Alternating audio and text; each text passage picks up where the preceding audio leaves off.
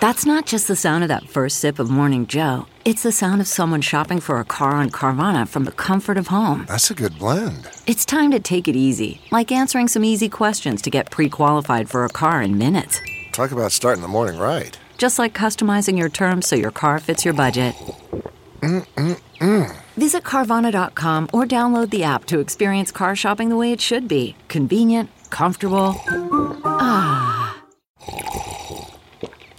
That's not just the sound of that first sip of Morning Joe. It's the sound of someone shopping for a car on Carvana from the comfort of home. That's a good blend. It's time to take it easy, like answering some easy questions to get pre qualified for a car in minutes. Talk about starting the morning right. Just like customizing your terms so your car fits your budget. Mm-mm-mm. Visit Carvana.com or download the app to experience car shopping the way it should be convenient, comfortable. Ah. That's not just the sound of that first sip of Morning Joe. It's the sound of someone shopping for a car on Carvana from the comfort of home. That's a good blend. It's time to take it easy, like answering some easy questions to get pre qualified for a car in minutes. Talk about starting the morning right. Just like customizing your terms so your car fits your budget. Mm-mm-mm. Visit Carvana.com or download the app to experience car shopping the way it should be convenient, comfortable. Ah. Welcome to episode 183 with uh, with my guest Jason Nash. I'm Paul Gilmartin. This is the Mental Illness Happy Hour. Uh, two hours of honesty about all the battles in our heads, from medically diagnosed conditions, past traumas, and sexual dysfunction to everyday compulsive negative thinking. This show is not meant to be a substitute for professional mental counseling. It's not a doctor's office. I'm not a therapist. It's more like a waiting room that doesn't suck. The website for this show is mentalpod.com.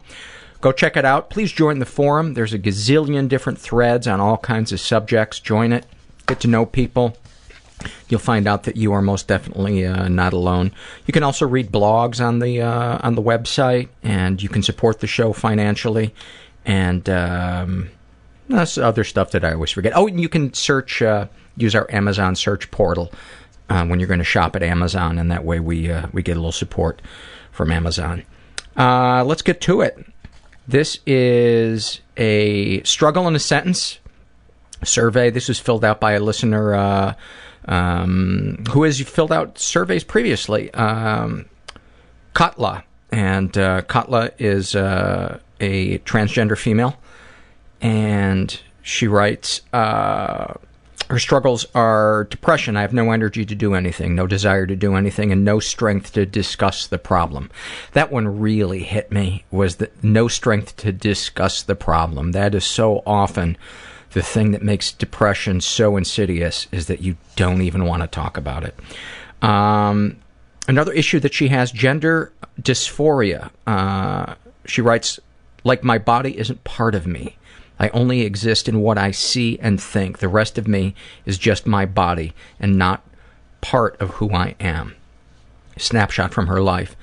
Changing the volume on the TV, the number has to end up divisible by 5 or a square of an integer, e.g. 9, 16, 25, 36, 49, uh, even if that makes it a little bit too loud.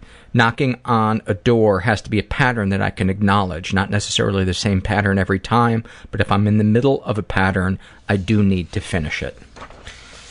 Same survey filled out by a guy who calls himself Benji Tuntworth about his codependency.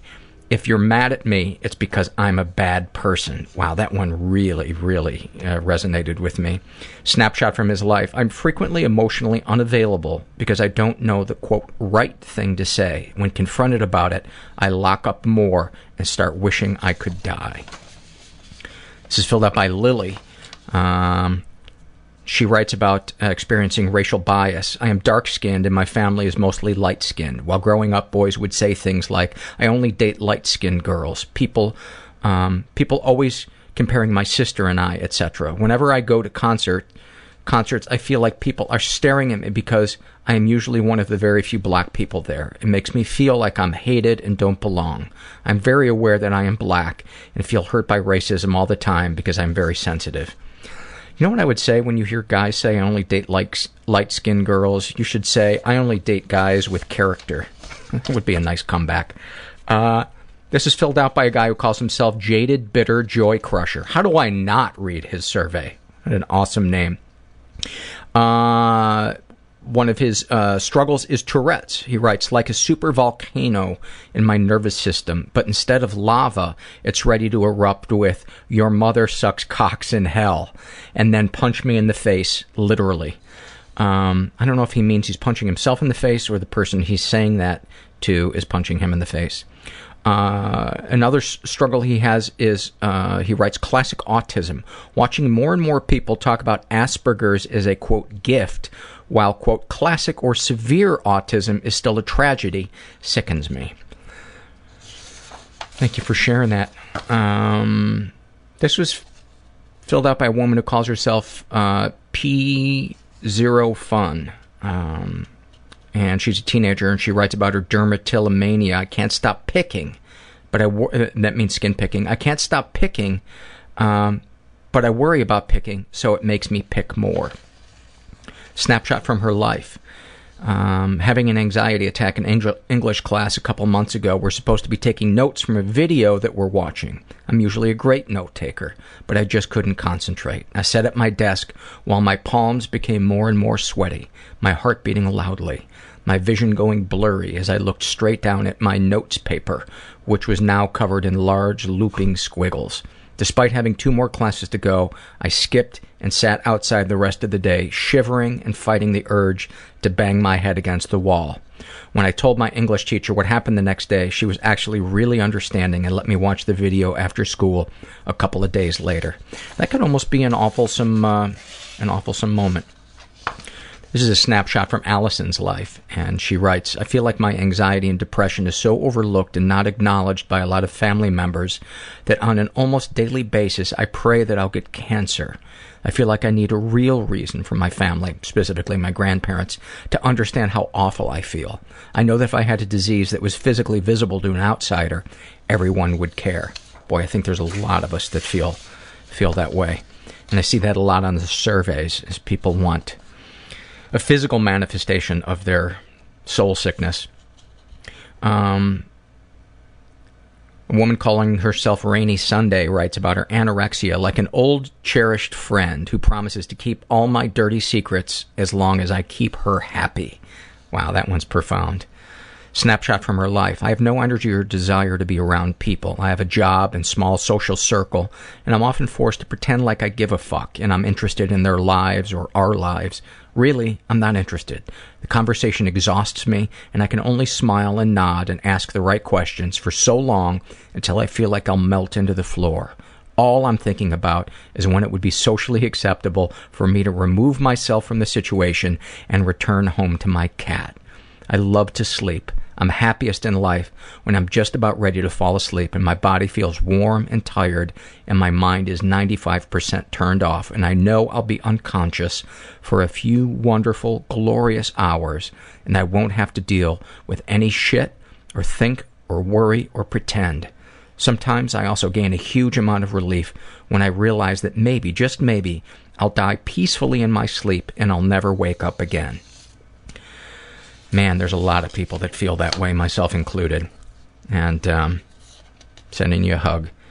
Evelyn writes about her depression, uh, her bipolar, constantly hanging by a thread, trying not to fall into either a pit of soul crushing despair or uncontrollable energy, while always being reminded I'm not normal and never will be. Snapshot from her life. Every time I go out with friends, I can't quiet the thoughts in my head that say I have too many issues for them to love me. I put on a facade of happiness while I think about how much I want to kill myself.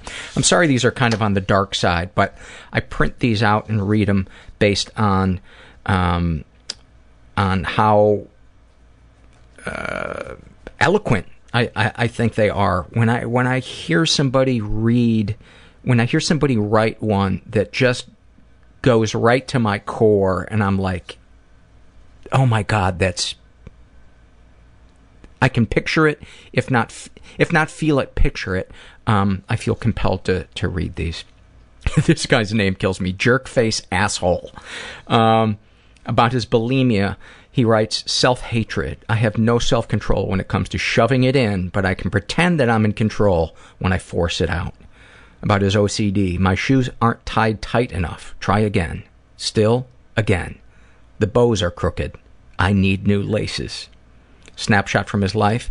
I'm way too good at repression. I cram it all so deep uh, that not even I can find it unless I'm driving. Um, Chase writes about self injury I bite myself to make bruises others don't see. It's a way of coping that stays with me all day, like reassurance and proof that I'm real and I matter. Snapshot from her life. My parents recently came to visit.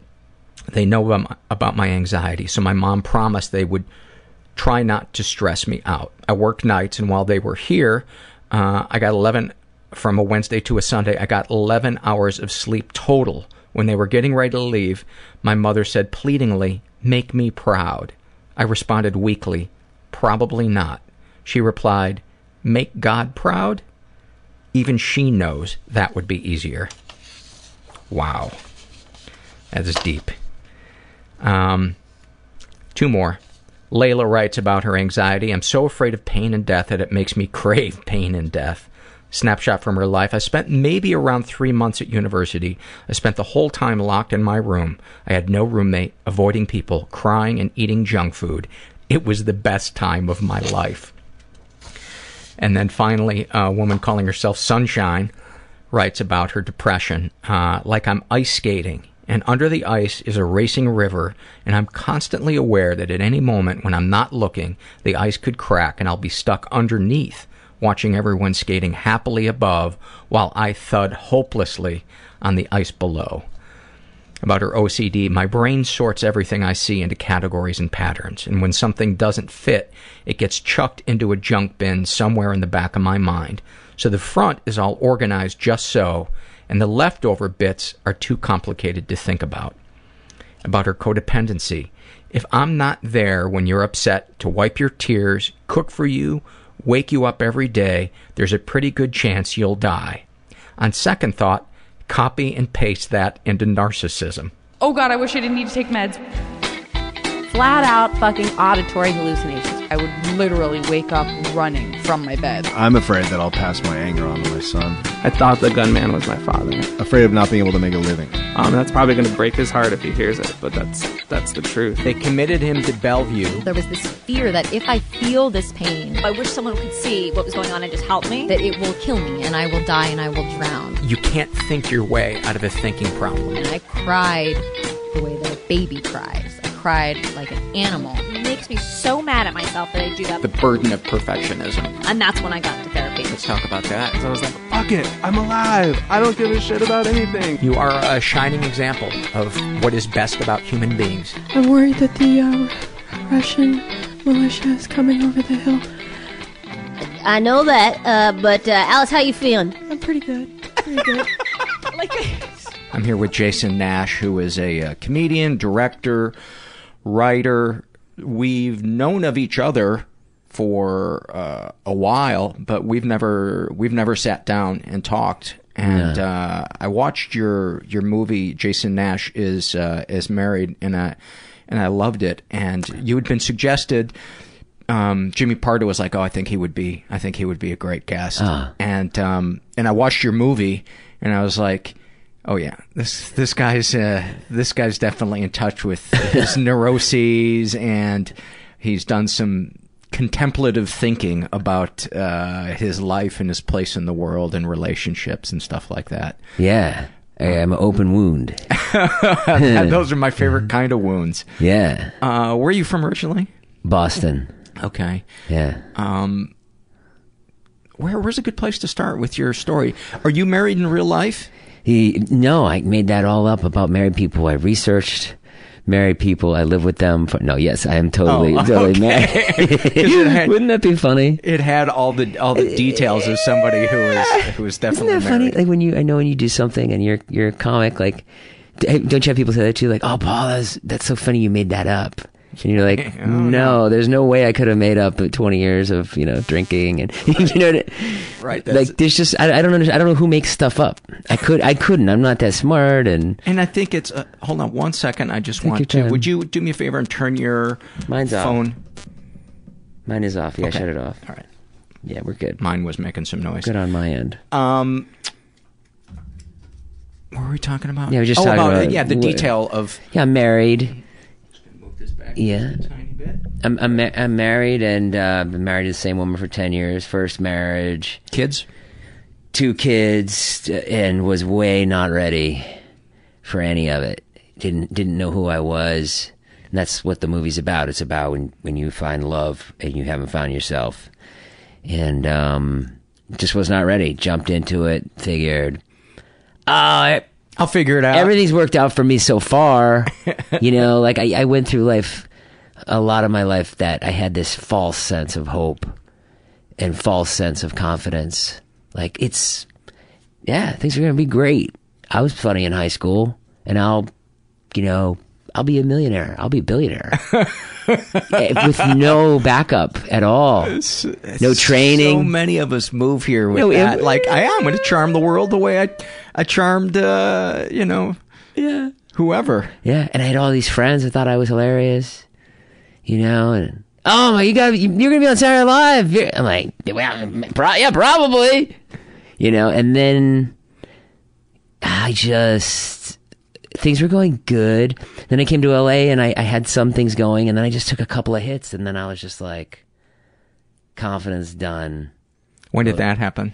It happened about the time that I got married because when I would take hits before, I'd be like, eh, whatever, let's go out.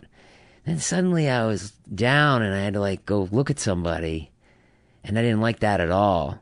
So then I sort of stopped trying. What do you mean you were down and you had to go look at somebody? So you go to like, say you have a big set to get in, you know, say you audition for Mad TV Mhm. and it doesn't go well. And then it's like, I don't have to imagine that. I've done that too. I auditioned for it and it You- did not go well. And mine didn't go well either. And uh, I was also drunk at it. But um but yeah, so then that just became like rather than trying to have a career, which which I I hated failing at, I just kind of like went into my wife's life and and just led her life. I see. And did she become the breadwinner? Yeah, she she yeah made way more money than me. Okay. Yeah. Well, it's interesting because if you could take your ego out of it, that would be awesome. That's right. Because it'd be like, yeah, to, you know, independently, Yeah. we're struggling, but together we make this great unit. But yeah. I didn't like that. I couldn't I couldn't stand I couldn't that- stand myself. Do you think that's because it's a male thing, or do you think any partner would feel that way? That's a good question. I'm surprised when I when I see a fe- um, it's gonna sound horrible, but like uh, when I see a, a well, yeah, I, I'm surprised that that women are happy staying home with the kids. I'm, su- I'm surprised that, that they are, and I'm surprised that there are men that want to do that. I can't imagine that wanting to do that. You know, Well, it I, is ego, I guess. I suppose so. And I think society's the way it's portrayed it that it's that it's okay for women, um, but that we just don't see that many men as stay-at-home dads that Right. are that are you know clapped for or said you know that's that, that's very noble. I, I personally I think anybody who can stay home and raise kids is my hats off to them. They must be incredibly patient and uh, Yeah. it- I think it's a great thing. I can't do it. I don't have the patience, and I didn't feel. It's just not who I wanted to be. so I wanted to accomplish something in life. My my parents and that's not an accomplishment raising your kids. Yeah, I guess I never saw it that it was, because my parents they just failed and failed and failed, and always were trying to like keep us above water. Failed financially? Yeah, or yeah. emotionally? Hor- emotionally, my mother was fantastic.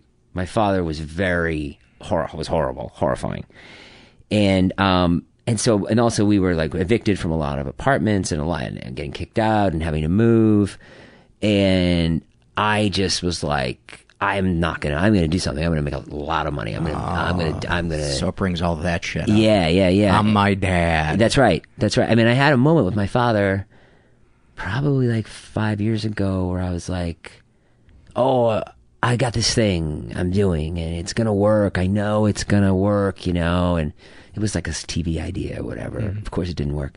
And he said to me, he sort of cut me off and he said, well, I have this thing that's gonna work and it's a real estate deal and it's down in Providence and, uh, and I was just looking at him like, oh, fuck. You can't even be there for your kid for 30 seconds. And not even that, but also just like, oh, I'm, I, I am him. Yeah, I turned into him, you know, and I I just wanted it so badly. I, I wanted, I couldn't go out. I'm so, I'm so enamored with comedy. What did you want so badly? I, His- I wanted his affection or success. I wanted I wanted res- respect from my peers. I wanted to do something too. I wanted to contribute something. All my friends, I I wanted to feel good about myself. All my friends seemed to be doing things that they wanted to do and accomplishing things, and I wanted to to do that. And so when I was around them, I didn't. I couldn't even be out at parties and stuff. I would just feel like, oh, I haven't done anything. I've had that. I've had that feeling. Yeah, you're Uh, right. it- it's That's why I oh, don't. I don't and hang out with comics. It's especially when it's uh, comics that are that are really successful. And I don't, you know, I know there's some listeners that are like, "Oh God, they're go talking about show business again." But just this isn't specific to show business. You know, Not at imagine, all. Imagine any field. Um, there's going to be politics involved. There's going to be people advancing that you feel are, are less talented than you, and there, there's no. Mer- it's not a meritocracy. So Yeah. it, it can kill your soul if you expect it to be a, a meritocracy. And when you get in that room of people that, um, make you truly feel like, oh my God, I am less talented than, than all these people. It's so hard because you just feel like I'm never going to get a piece of the pie. I'm never, um, but don't you think it's an illusion at, at a certain point? Because then you're always, if you can't decide that that you're going to enjoy your life how it is exactly as it is today and you exactly as you are today you're always going to be looking at that next rung of the ladder and thinking that Yeah. that's nirvana and you're never going to be satisfied i mean uh, personally i had to make that decision uh, years ago and i feel like i'm definitely okay that doesn't mean i don't dream about something else happening but um I just think it's such a it's such a myth, but it's so real when it presents itself. I don't know how to do that. I don't. I don't know how to be Talk, satisfied. talk about what you feel and think when you're when you're in that party and you're starting to feel less than. You start to get panicky. yeah, I'm I'm there and I'm like Well, mostly mostly lately what happens is it's a lot of conversations about for the age that I am, it's a lot of conversations about people who are getting cancer, people dying. My kid took up the violin. You're 76. Yeah. I was at this dinner on uh, Saturday night, and I was with a bunch of couples, and I was just like, "Is this it?" I was like, "Is it? Are, are we just? Are we really talking about people that are dying for the whole time?" How old are you? I'm 40, Okay. and it's just like, I want to, I want to, I want to like have an exciting life. You know what I mean? And I always want to be like doing new things, and so I'm getting off topic, but I guess, I guess, yeah, I guess I would go out to parties. I would go to, let's say like a Comedy Central would throw a party. And there was like a feeling of like, maybe it was self-imposed, it, but it's not. It's like you start talking. I, I have had, I have, there's a group, there's a couple of friends of my wives, very successful. And I will say hello and they will just t- turn their back, turn their back on me. This woman did it July 4th at uh, we were at a thing, and I said, uh, I won't say her name. Hey, Rachel. She looked right at me. I was like, how many fucking times over like 15 years are you gonna ignore me? And uh, Not even a hello. Not even a really just- weird. Re- re- it's just a thing. It's like was your dick out? Because that sometimes that does have an effect. I don't think so. You weren't grabbing her her boobs. No, I was. I mean, Oh, I was okay. grabbing her boobs. Okay, fair enough. Yeah, and, man, I had my own thumb in my ass. Yeah, but it was your thumb. It's my was own your- thumb. It, was your wasn't own her thumb. Yeah. So you you had respective bound respectful boundaries. Yeah. So yeah, I just thought that uh, I, I yeah I was just walking around. I just wanted to do something so badly. I wanted to. I don't know. I, I guess I, I guess that's why. I guess I my I wanted to. It was an ego thing, for sure. You know, something that I try to keep in mind when I have those things, because immediately I want to go to the place of you fucking cocksucker, you think you're better than me, in my mind. Um, I try to think, I, I try to have compassion for that person and say, they must be really trapped in their head. They must be really walking around in fear and they're just looking for somebody that they think can help them and they see me as somebody that can't help them and they if, if anything they I, I want to go hug that person more than anything but I, Yeah. but I agree with you I I can't go to those parties. I can't. I, I honestly feel safer in a support group full of ex gang members right. that shot heroin than I Mm. than I do at, at a at a Hollywood party. Now, a group of my comedian friends who are close friends, Yeah. I feel very safe around them and I have a good time. But Yeah. you go outside that half dozen or eight guys, and it's I I can't wait to get home. And, and that's exactly right. Well, That's what how someone else explained to me about her was like that's what well that's what she does. She lords her power over people. She ignores because she's like, I guess she's a kind of powerful person, or whatever. And uh, and you know what? When it happened this weekend, it didn't bother me as much because I was like, oh, I, I I have the movie. I did the movie. I have that. And then she can't, you know. Well, let's talk about who, who you are and how you feel about yourself underneath the work. Yeah. Where who who is this? Is going to sound really fucking Phil Donahue or, or No. whatever, or an older reference. Um, who And I mean, count. Remember Darrell Hammond's invitation. Who is Jason Nash underneath the, underneath uh, Jason Nash Is Married? That's the worst Phil Donahue ever. I wish Todd Glass was right here so he could do a, a Phil Donahue. Who who are you? You take your work away, Yeah. and and who who are you? I'm just somebody who really wants to have fun and make people feel good and just um have a constant stream of activity and um and, and and meeting new people and and making other people feel good. That's really who I am. Well, you know what's funny is when I see like on social media that you know you're like I saw you you know you had this movie coming out, and I get this little twinge every time I see that that somebody's got something Sure. produced by Comedy Central or Sure. whatever, and I get a little twinge of I'm not in that league. I'm not in that. So you uh, can you can also make other people feel that way. I, I know that's certainly not your intention when you got the movie was Sure. but but just know that it, that's the illusion is that there are other people that you're going, oh my god, I wish I could be that successful that are feeling unsuccessful themselves, and I know you probably feel that that way. Also, I, well, I s- but I spent my entire career up until two weeks ago feeling that way. I mean, you know, 15 years of just depression and and what happened to, suicide, to to kill myself or run away from my family or you said two weeks ago or two years ago? well when the movie came out Okay, two weeks ago. two weeks ago the movie came out and it did amazing and we did way better than anyone would thought and people Mm-hmm. actually liked it and and then that that really changed everything it made, it made me feel good for the first time it really did Is there a danger in that though? Because then you're going to be basing how you feel on how successful your most recent project is. I mean that that seems like a recipe for disaster if you can't keep those plates spinning. I don't. I think yeah. I, I, I don't consider it a danger. It's my only choice.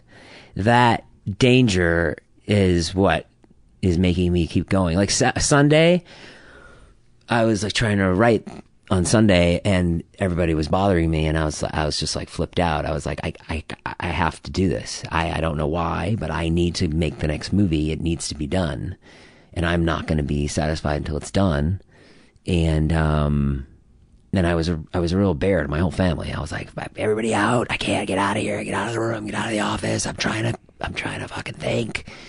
And uh, you know, I you know, talking to you now, it does. It makes it makes me feel silly, but I do I do use that to drive me, to to The fear. To, yeah, yeah, yeah. I use the the danger to drive me. That the fear that I'll be my father. The fear that I'll only make one movie that just a few people saw. Do you ever worry that you'll become the disconnected, self-absorbed father that your dad was in trying to pursue that? I mean, did you have any moment of self-awareness that were your kids trying to connect you, or were they just doing their own thing Well- and they were being loud? Well, no. I mean, let's.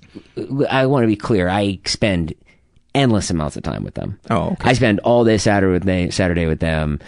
I was invited to go somewhere Saturday night. I didn't go. I took them to dinner. I I rock them to friggin' sleep. Okay. You know. How old are they? They're eight and five. Okay. And they're very attached to me. And then Sunday I have them from eight to two, and then at two I was like, I am doing this thing, and my wife took off. Or, or you're when your wife are still together? Yeah, though? we're still together. Okay. Yeah, yeah, yeah, yeah. Yeah, we're still. The movie is, you know, half true and half not. Okay. And um, But it's very detailed in its portrayal of marriage and a Yeah. relationship. Are you married? I am. Oh, I am. How, but- how long have you been married? Uh, we've been living together since '88. Yeah. been married since '95. Yeah. and so that I thought the the the portrayal was uh, very nuanced in terms of how people bring their own, how we filter everything, the reality of a situation through our own shit. And marriage is basically how you're going to come to the table and compromise after you've both filtered it through your own shit. Yeah, yeah. It seems silly that, to to be married. Sometimes It does. it seems really silly. Like I understand when you had a farm and someone, you know, you needed a couple people to work it, but now it's like it just seems. But not that I don't love my wife, and not that we don't have a good time together. There's just times where I'm like, "Hey, uh, it'd be nice to be alone for a couple weeks," you know. But I don't have that. And the other thing that I wanted to speak to too is like, I am not financially sound either. So part of me going into my office and my house and shutting the door and yelling at everybody to get the fuck out is like I I want them to go to college. I want there's money to be made in the in the city and mm-hmm. I and, and the movie is not making me any money. It makes me feel good. It makes me feel like I accomplished something. It's nice when someone says oh, I like the mm-hmm. movie, but it's so now the next step is get paid. You know, and get paid because it's necessary for your family's future, or isn't your wife making enough money that she can put the kids through college now? No, she doesn't make that much money. I mean, Okay. it's it's that's I guess that is the reason to be married is you need two incomes these, These days. days- these days, you do. yeah. So I'm trying to get there before I get too old. So there's this like clock in the back of my head, like, oh man, you're, you're you gotta you gotta go. You don't have much time. You already wasted fifteen years. So let's go. Let's let's back up and and talk about your your childhood. So Yeah. you were you were bouncing from apartment to apartment. You're, Yeah. you're getting evicted. Your dad was struggling financially to to pay the bills. Was your mom working as well? Yeah, my my mom was a house was a housewife, and then my father lost his lost his mind, and he um he was doing really well. He had a a furniture business, and we had we had like a nice house. And then when I was like five, his business partner was murdered. Wow. Yeah, they came and shot him in the middle of the night because they had borrowed money from the wrong people. Oh. And then my dad had like people living at our house with guns. Living at your house yeah, with like guns. like living in the basement Oh, just to- in case to, to yeah protect him. protect us. And and that just really fucked him up. And you know, he he's a really smart guy. If he walked in the room right now, you'd be like, "Damn, I want to go have a beer with this guy. This is a fucking awesome dude. This is a man." You know what I mean? Mm-hmm. It's very macho from that era. You know, you need to watch like that's why I love like Robert De Niro or Harvey Harvey Keitel or anybody like that. Like that's my that's my dad. And I'm not like that. I'm real girly. And um so he just lost his lost his shit and didn't want to like go work at a gas station because he was be, you know quote unquote better than that. Mm-hmm. But at the same time we had no money. So then my mother started working in cosmetics. She did really well. I was a fat kid. My sister was gay. But no, but like she grew up gay and was tortured, so I watched her do that. That was awful. I mean, r- worse for her and awful for me because I love her so much. And we just bounced around from apartment to apartment. Lived with my grandmother. So you just felt like an outcast in every way. It's like every Yeah. everybody except your for your mom kind of didn't fit in in a way, or or was butting up against society and bouncing off. Yeah, yeah. And so, but it, but it wasn't like. And that's the funny thing is like, my marriage is is based a lot in money. Like we live in a moneyed city, and we do moneyed things. Like, you know, if you like, I don't know. When I grew up, we had no money, and I can't say that I'm any happier now. You know what I mean? Uh, Well, I say it all the time on this podcast. I've met, of all the guests I've had on the show and all the people I've met in support groups, I've never met anybody who was fucked up to this day because they didn't get enough stuff as a kid. Right. Because they were too poor. But emotional poverty, 99.9% of the people I've met that are quote unquote fucked up or because they were raised in emotional poverty Yeah, where they didn't feel protected, felt Yeah. seen, guided. Yeah. I felt seen. They loved me a lot. I was very loved. I was lucky that way. And my father loved me. He was just like tapped out. He was he was he was very he, I had to like I was the father in a way cuz I would temper his mood. You know what I mean? Kind of be like, "Hey, go in, say, hey, what's going on today, Bob?" You know, and you'd like kind of get a read on what kind of mood he was in, and maybe he would be in a good mood, and you'd want to like throw the baseball, but then maybe not. You'd be like, all right, well, we'll see you around. You know, it's just sort of that was a big that was a big thing I remember when I was little, and him just not. He just would he would just cut he would just cut your story off. He'd be like, so then I went down to the. Um, the basketball court. I used to play basketball. He sounds You- like a narcissist. He is, yeah, yeah, he is. Yeah. He is. And, and and so you know, it's just very hard to connect to. I love him. Yeah. You know, it, it strikes me as like one of those relationships that, you know, it's not, to overuse air quotes again, it's not abusive, but there's a lack. Yeah. There's a lack of, you know, because you just said, like, you know, a minute earlier, my parents saw me, but it sounds like not consistently. No, no, no, Like, no. if your dad saw you if it was convenient Right. to see you. And I think Right. a job of a parent is to see your kid when it's not convenient. Yeah, yeah, You for what I sure, mean? for sure. I think that's I think that's really important because that's the thing then that tells you that you matter because you're seeing your parents put something aside and turn their attention to you. Right. And that's a big uh, you know, I'm not a parent. I, I, these are just guesses that, What I, your- that I'm your throwing out like? there.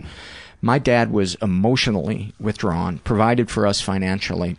My dad wasn't interested and my mom was invasive, you know, in a in a nutshell. Uh, Your dad wasn't interested in being a, pa- a dad. No, and not your, at all. And your mom is invasive. What does invasive mean? Um, just uh, no boundaries. Okay. Creepy, you know. Okay. Just yeah. Um, and so it was no just boundaries with the kids.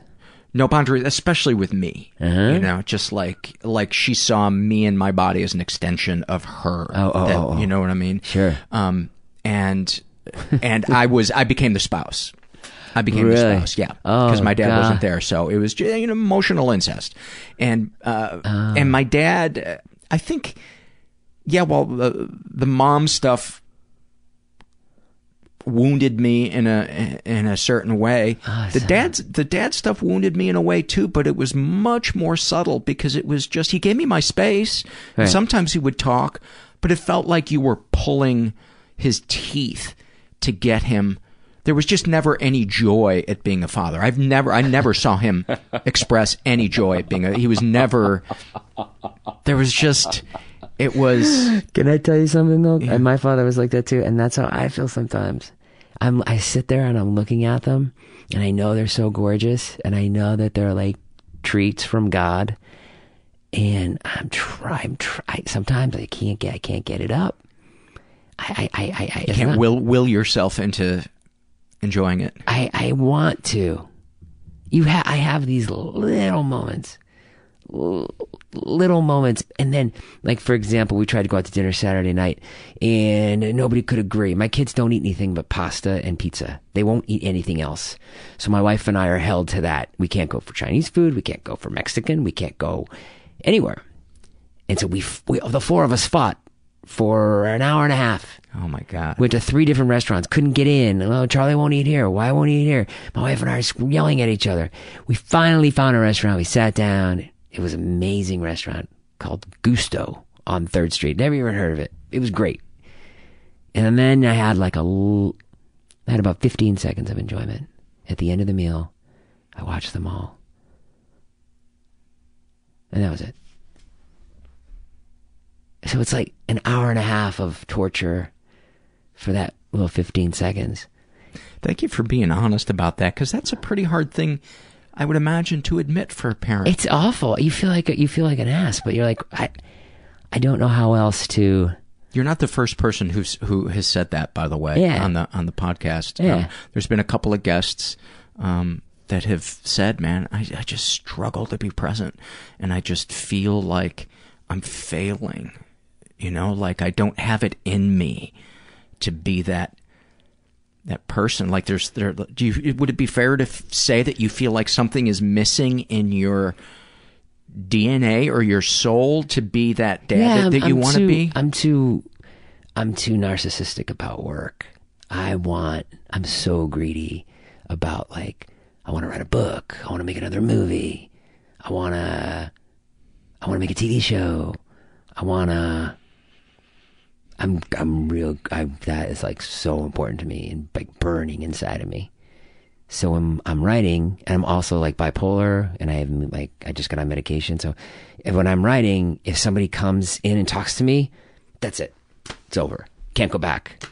It's awful, and I'm just not. And I'm trying to get better at it. So it's like, Daddy, can you help me with uh, the helicopter? And um, ah, I'm just like, oh God, it's over. I had it. I had a groove. I had where I knew this was going. I mean, that movie took me eight years you know and so it, I, I really really and then there's other parts of me that like i want to like go to miami and go out on a boat with my friend simon you know like and i don't you know and, and um Because those are the sacrifices that you make. Yeah, as yeah, being yeah. kid, and you're okay with that. yeah like saturday night i was invited to go to this birthday party where like girls hang from the ceiling like uh like cirque du soleil and they serve you weird food and and I went online and I looked at the food and I was like, ah, that looks like not the kind of food I like. Anyway, so I just skipped it. You know, don't you, don't you just like like regular food? You know what I'm talking about? Like you know, you see like fancy food that you see in L.A. It's, it's, There's so many times I've, terrible. I've we've gone out to a restaurant that's supposed to be great, and you pay four times what you would normally pay for your favorite restaurant, and you go, "Why didn't we just go to my favorite restaurant Yeah. that costs twenty bucks a piece?" yeah, I feel like an old fuddy duddy saying this. Yeah. Chicken parmesan,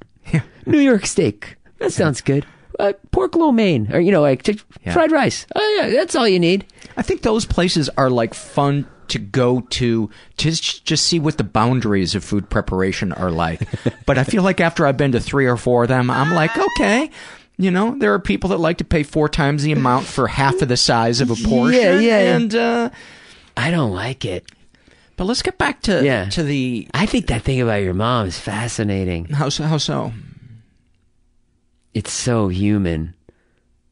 Like it's so human. Like of course, like oh she she made you her spouse. Like It is super super common when one parent is an alcoholic and withdraws.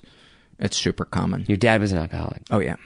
And so am I, but I you know sobered up Did your dad ever Almost- sober up? He did, and then he fell off the wagon, uh, and then he died uh, of of cancer short shortly after that. dad had cancer. What Yeah. kind of cancer? Uh, s- lung, and then it went to his uh, his brain. Uh, it was a cancer that liked to hit the road. It had the traveling bug. Oh, God. um, but he smoked for fifty years. He did. Yeah, I mean, we were shocked that he lived to be seventy nine. That was, uh, I honestly thought, didn't think my dad would l- never exercise. I never thought he would live to see 70. So, um, Good life. but we had nice moments together, my dad You and did? I. Yeah. When, yeah, when, once did. you were grown, or when you were a kid? He- um, until I was like 10 with my dad, we had some nice moments. And then around there, and my mom later told me that, that she thought as his drinking was progressing, she shared with me that she told him that she she didn't think he should um, carry me to bed anymore. Um, and she told me the reason I said that was because uh, I, I was afraid when he was drunk that he was going to molest you, and there was no reason for that. And it, you know the irony being that my mom was the one who was inappropriate and had Right. no boundaries, and, Right. You know, caused all this pain. But my dad, I remember my dad specifically like disappearing, being less affectionate from that that moment From on. that moment Yeah, on. and then his. But I think the, his alcoholism would have pulled him away. I can't. I can't put that on my mom. Sure. You know. Uh, Was he around the house drinking or was he out? Oh, he hid it. He hid vodka around the house, but I, I never even saw him slur his words. That's how good he, he hid his alcoholism. Wow. He was an ins- insurance executive, um, had an office like Don Draper. Like real madman, I was oh, gonna say, yeah. Absolutely. You Yeah.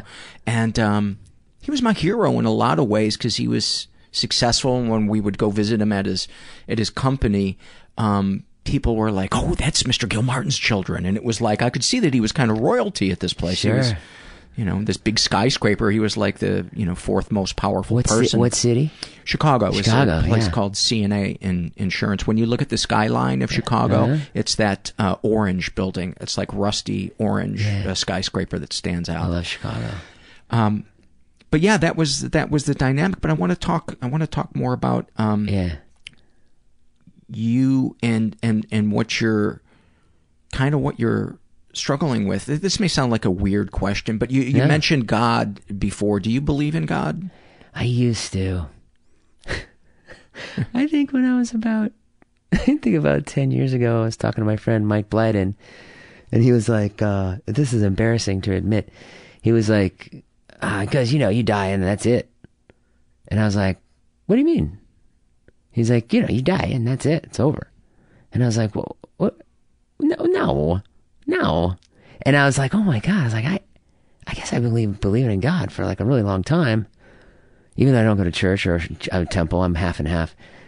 And uh, yeah, I guess I don't. I guess I don't. I guess I guess it's just been instilled in me being around really intelligent people my whole life. Who I guess I've drank. I've drank that Kool Aid of like, yeah, I guess it doesn't really make sense that you would go somewhere amazing, or it's kind of like kind of far fetched. Well, I'd know- like to believe that you know you go somewhere. I mean, I know what my heaven would look like. you know, for for me, believing in something greater than myself Yeah, is about today. It's Yeah. about making the quality of today. I honestly don't really think about where I'm going after I die that much because what what's it gonna? I have no control over it.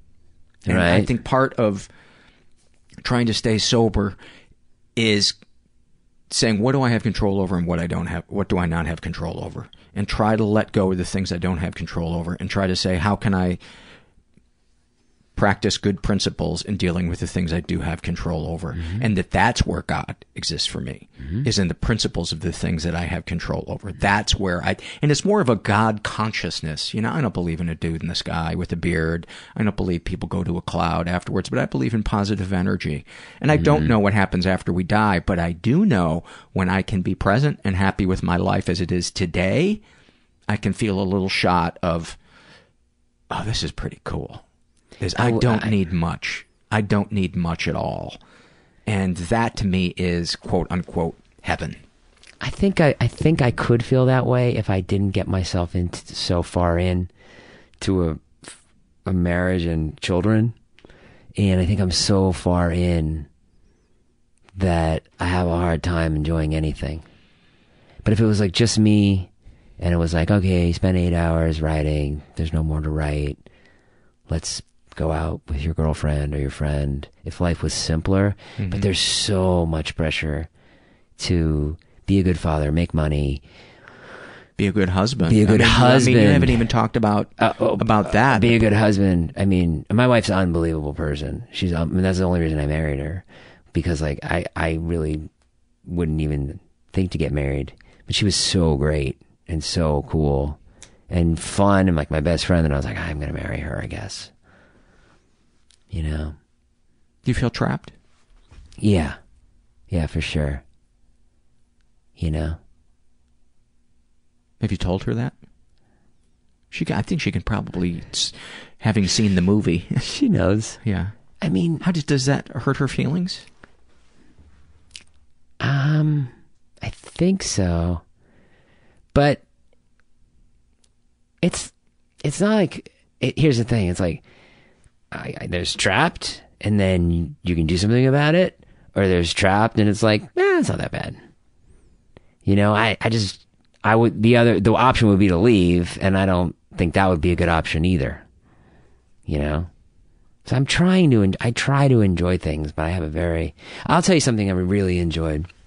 My mother raised me, and like your mother, we were really close because it was just the two of my sister was out of the house, you know, living her life. And, then it was just us. And it was like, I I mean, talk about she'd go to work, come home and spend time with me. You know, she'd work all day at the mall, grab me, come, we'd go to dinner at Applebee's or whatever.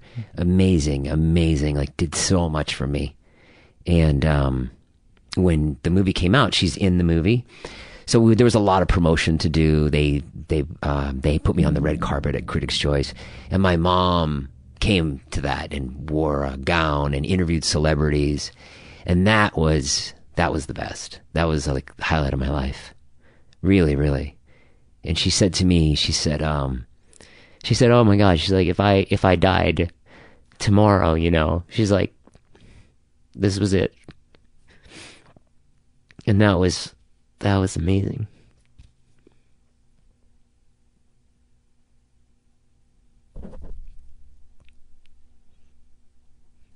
But see, it's like I don't even. Now I'm not even enjoying that. I'm just crying. You know what I mean? So it's weird. It's Isn't that, isn't that enjoying it? I don't know. No, and crying feels like uh, pain.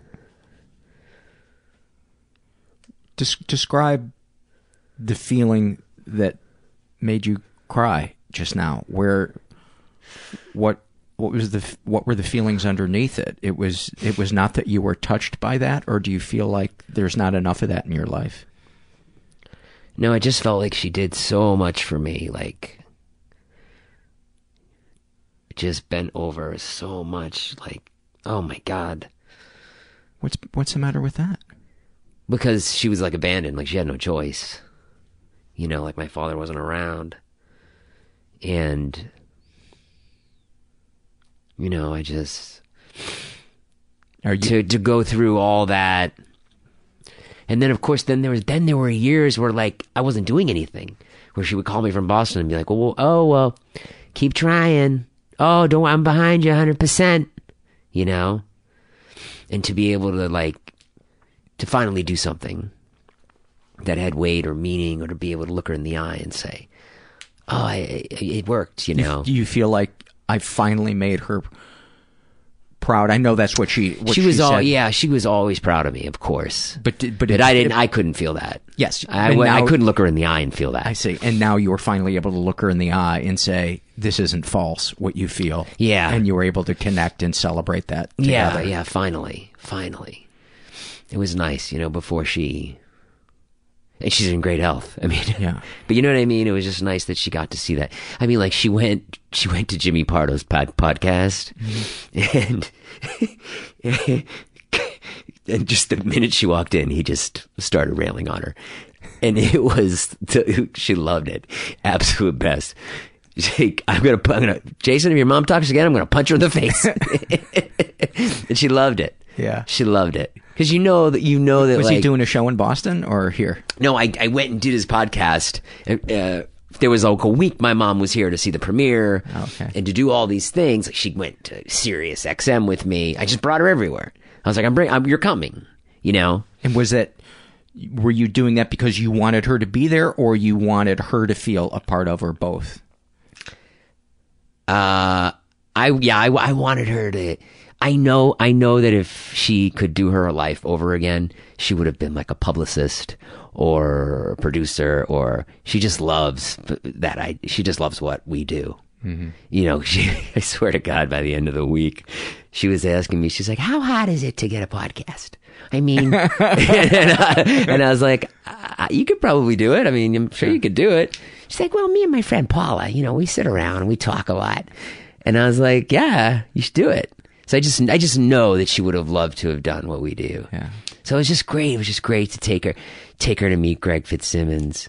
You know, she was on the red carpet and like, and she was, she was, uh, useful. So my job on the red carpet was to grab celebrities and I was failing like to talk to RuPaul. RuPaul wouldn't come over. My mother just started grabbing people by the hand and bringing them over. She grabs Colin Hanks by the hand, brings him to my booth, and he's like, "Hey, your mom said I had to come over here."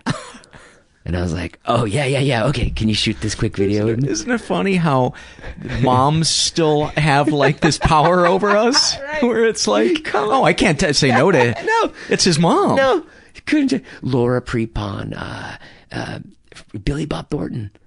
Billy, you know, just like, hey, yeah, yeah. So that was that was something I enjoyed. I enjoy going out with with males a lot. I love going out with my guy friends. I don't like talking about remodeling. I don't like talking about grown up stuff. It's boring. I don't know how you find it. You like to remodel and stuff like that? No. I don't like no, if you looked at our house, you would say, "Oh, clearly he doesn't like to talk about remodeling." Right. I mean, our we, with the exception of uh, two rooms in our house, we have not repainted our house since we bought it uh, twenty years ago. My wife is so into the house. Move, moves furniture around all the time. There was a question I wanted to. Sorry. No, that's okay. Um.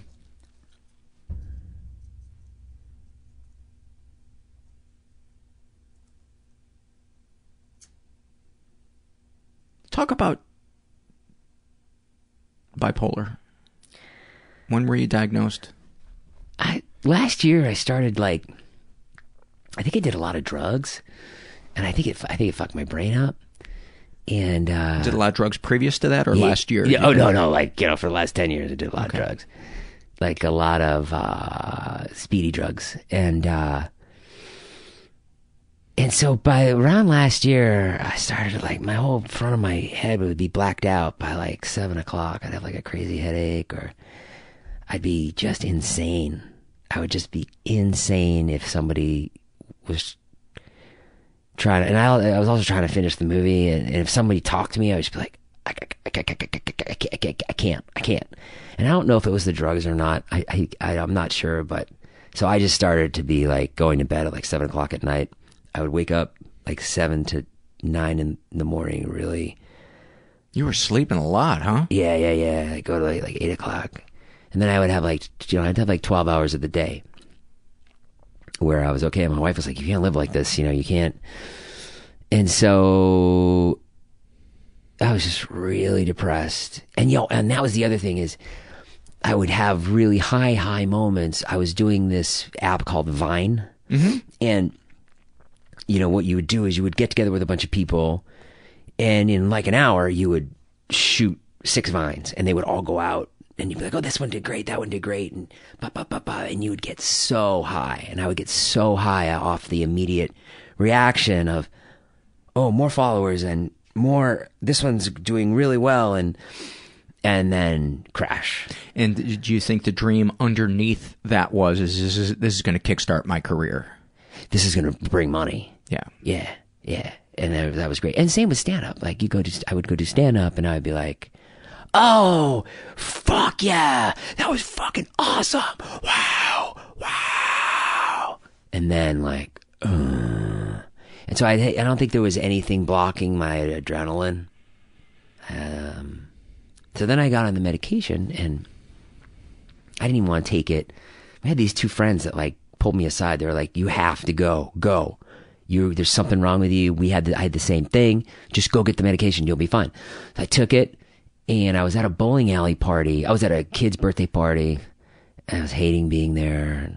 My kid was off having a good time. I was like, I'll just take it. I'm just going to take the medication. It was supposed to take two weeks. And I took it. And I swear to God, like three minutes later, everything just went.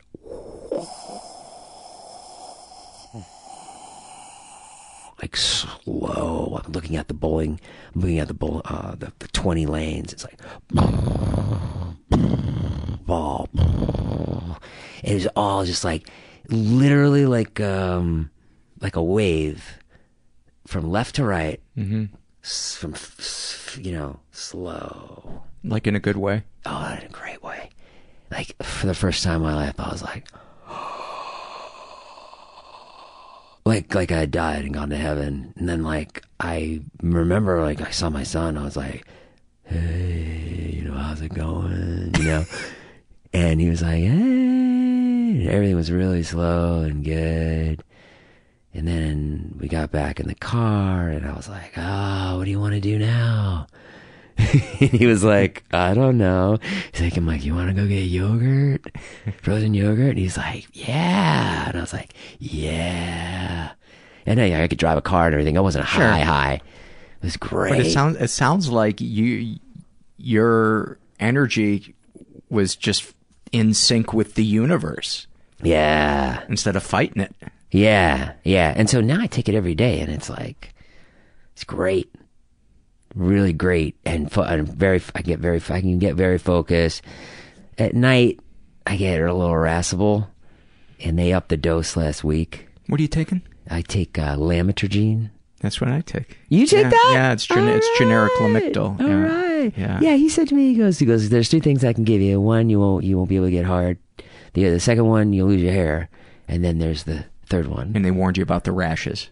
They warned me about the rashes, but I don't get any rashes. They're like, uh, yeah, if you if you get a rash from this, call us immediately because it can be fatal. And that's you know that's the mixed bag of taking meds is because there's you know 0.01 percent of people where it's just a horror story of what they go through with it. That's but what he said to me. yeah, He goes, this stuff is great. Don't go off it because a lot of people are suicidal. Just if, you, if they go off cold turkey. And I have. I've, And what I've happened? Done that. I got suicidal. Are you serious? Oh yeah, now th- this was the How many days? previous meds.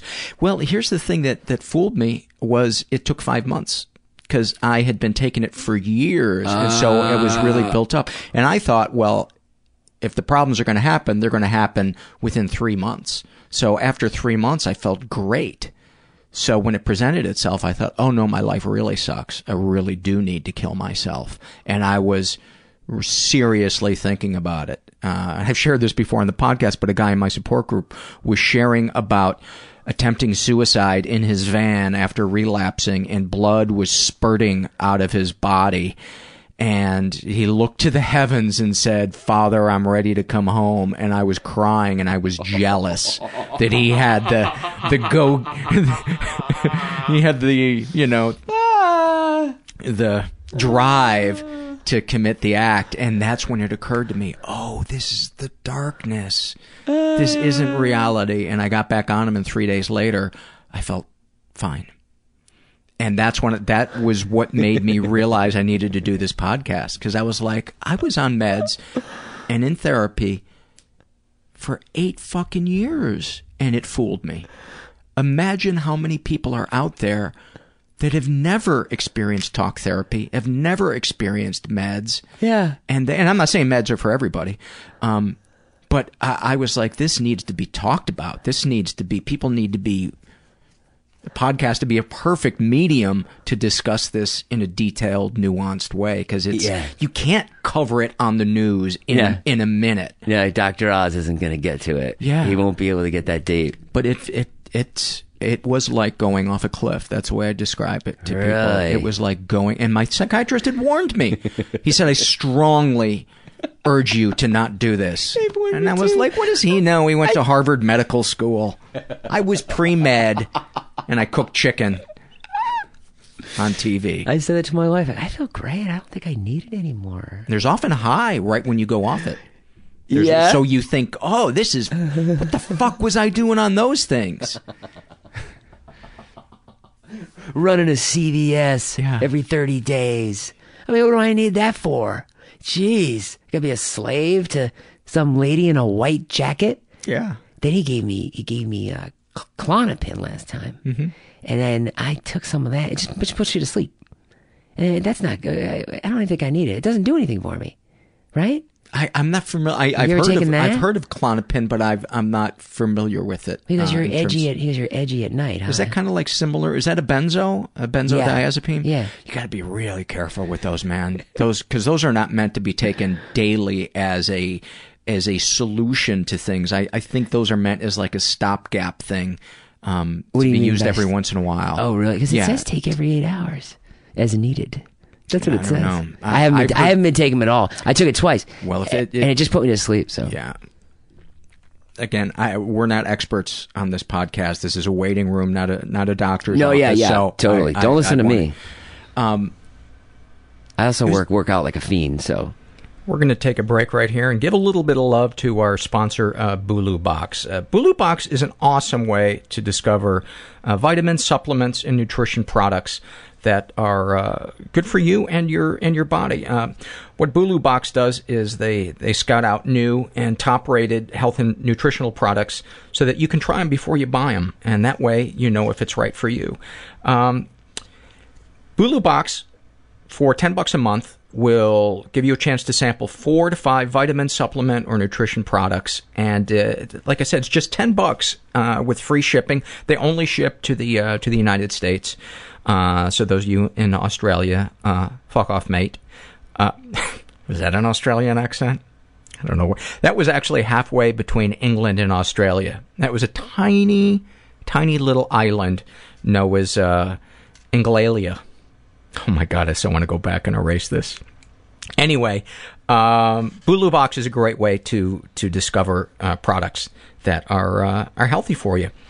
Uh, a couple of things that they've uh, that they carry, and they also have reviews for their product, which I think is awesome because um, it helps you know what other people think are good. I personally enjoy their Promax low sugar protein bar and the Hemp Force Choco Maca um, hemp protein superfood. Those are awesome ones, and I've asked them to send me some more stuff, so I'll let you know uh, next week what I what I think is awesome. Anyway, uh, go to bulubox.com. That's B U L U B O X.com. Look for the microphone in the top left corner. Enter promo code Happy Hour, and you'll get your food, first box absolutely free. Again, go to bulubox.com. Look for the microphone in the top left corner. Click on it, and then enter promo code Happy Hour for your first box free. Bulu Box. Here's to discovering a healthier you.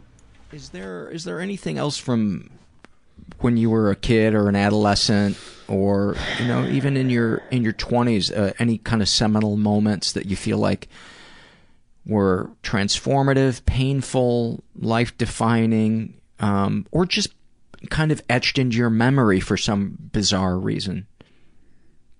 Yeah, I remember. I remember feeling like. Uh, oh, I remember a really bad moment. I had been looking at my father's Playboys, and I remember him rubbing my face in the Playboys. That was awful. How old were you?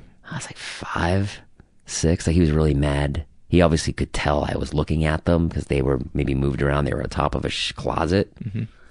That was really bad. He did a lot of fucked up things to me. Did you feel shame in that in that moment? Yeah, I guess so.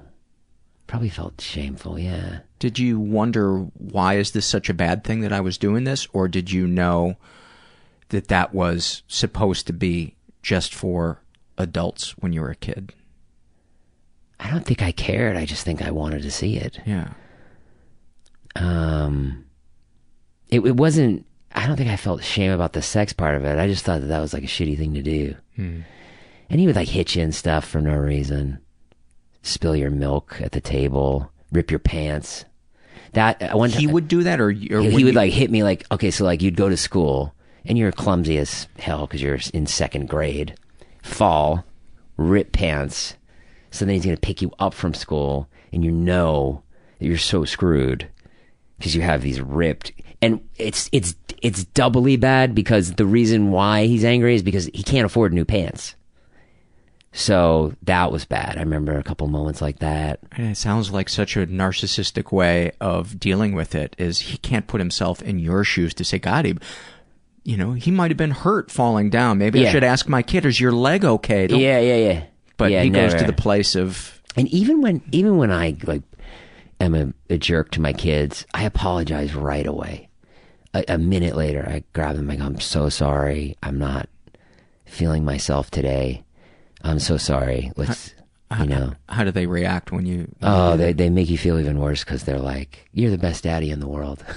Isn't that good though? It is great. It is great, but you feel like, I'm like, oh, wow, how oh, could I no, have I'm mistreated a- this child? Yeah, and also like, oh, you don't know how fucked up I am, and yeah, I'm not the best daddy in the world. You know, I'm trying, but I think that's all they want, though. I guess so. Yeah. I, I don't think. uh, Well, there is no such thing as the perfect parent. No. Parents are going to f- fuck their kids up in some way, but I think it's just a, a, a matter of how how deep is that wound. And I think the the parents that do the good job, I think the wounds are just little tiny things that you work through and you talk through, and Yeah. and I've set up I've set up monsters actually because I'm trying to make up for my father not being around. So now my kids are like, "What are we doing today? Where are we going? Are we going to uh, Laguna today or the zoo?" Or and I'm like, "Oh yeah, okay, let's let's find something so to do." you feel like you've set a bar that is Yeah. unsustainable. Like we play street hockey in the cul-de-sac at night, and all the other parents sit and drink wine, and then I play the, the frickin' street hockey, and I don't want to play, but they've they've got they've got me, and That's your role. yeah, that's the role. you role. painted yourself into the role. I got myself in a corner. So I guess a lot of it to go back to like what I enjoy. Like this is very enjoyable, um, but it's it's uh, it's self imposed. A lot of the my problems are self imposed. You know, I, I if I'm trapped, I should leave, but I would never have the balls to do that. But is that the right thing to do? I don't think You it know, is. I don't. I, I don't think it is. I don't either. You know, uh, my thought is unless the relationship with your wife is really toxic, It's not. It's not at all. No. Then, I, you know, my hunch is that you- that you're just experiencing something that all parents experience. Yeah. They just don't voice it. I Yeah. I bet we're going to get a lot of emails from parents after this episode. They're going Yeah. to say, "Thank you, Jason, for voicing my inner life." Yeah. Because it is nice to to be a unit and to be together, the four of us. I mean, that's. I wouldn't want to like, oh, you drop daddy off, daddy will come pick you up, and then I'll see you on Monday, and then whatever whatever thing that I'm yearning for, I'll forego to, you know.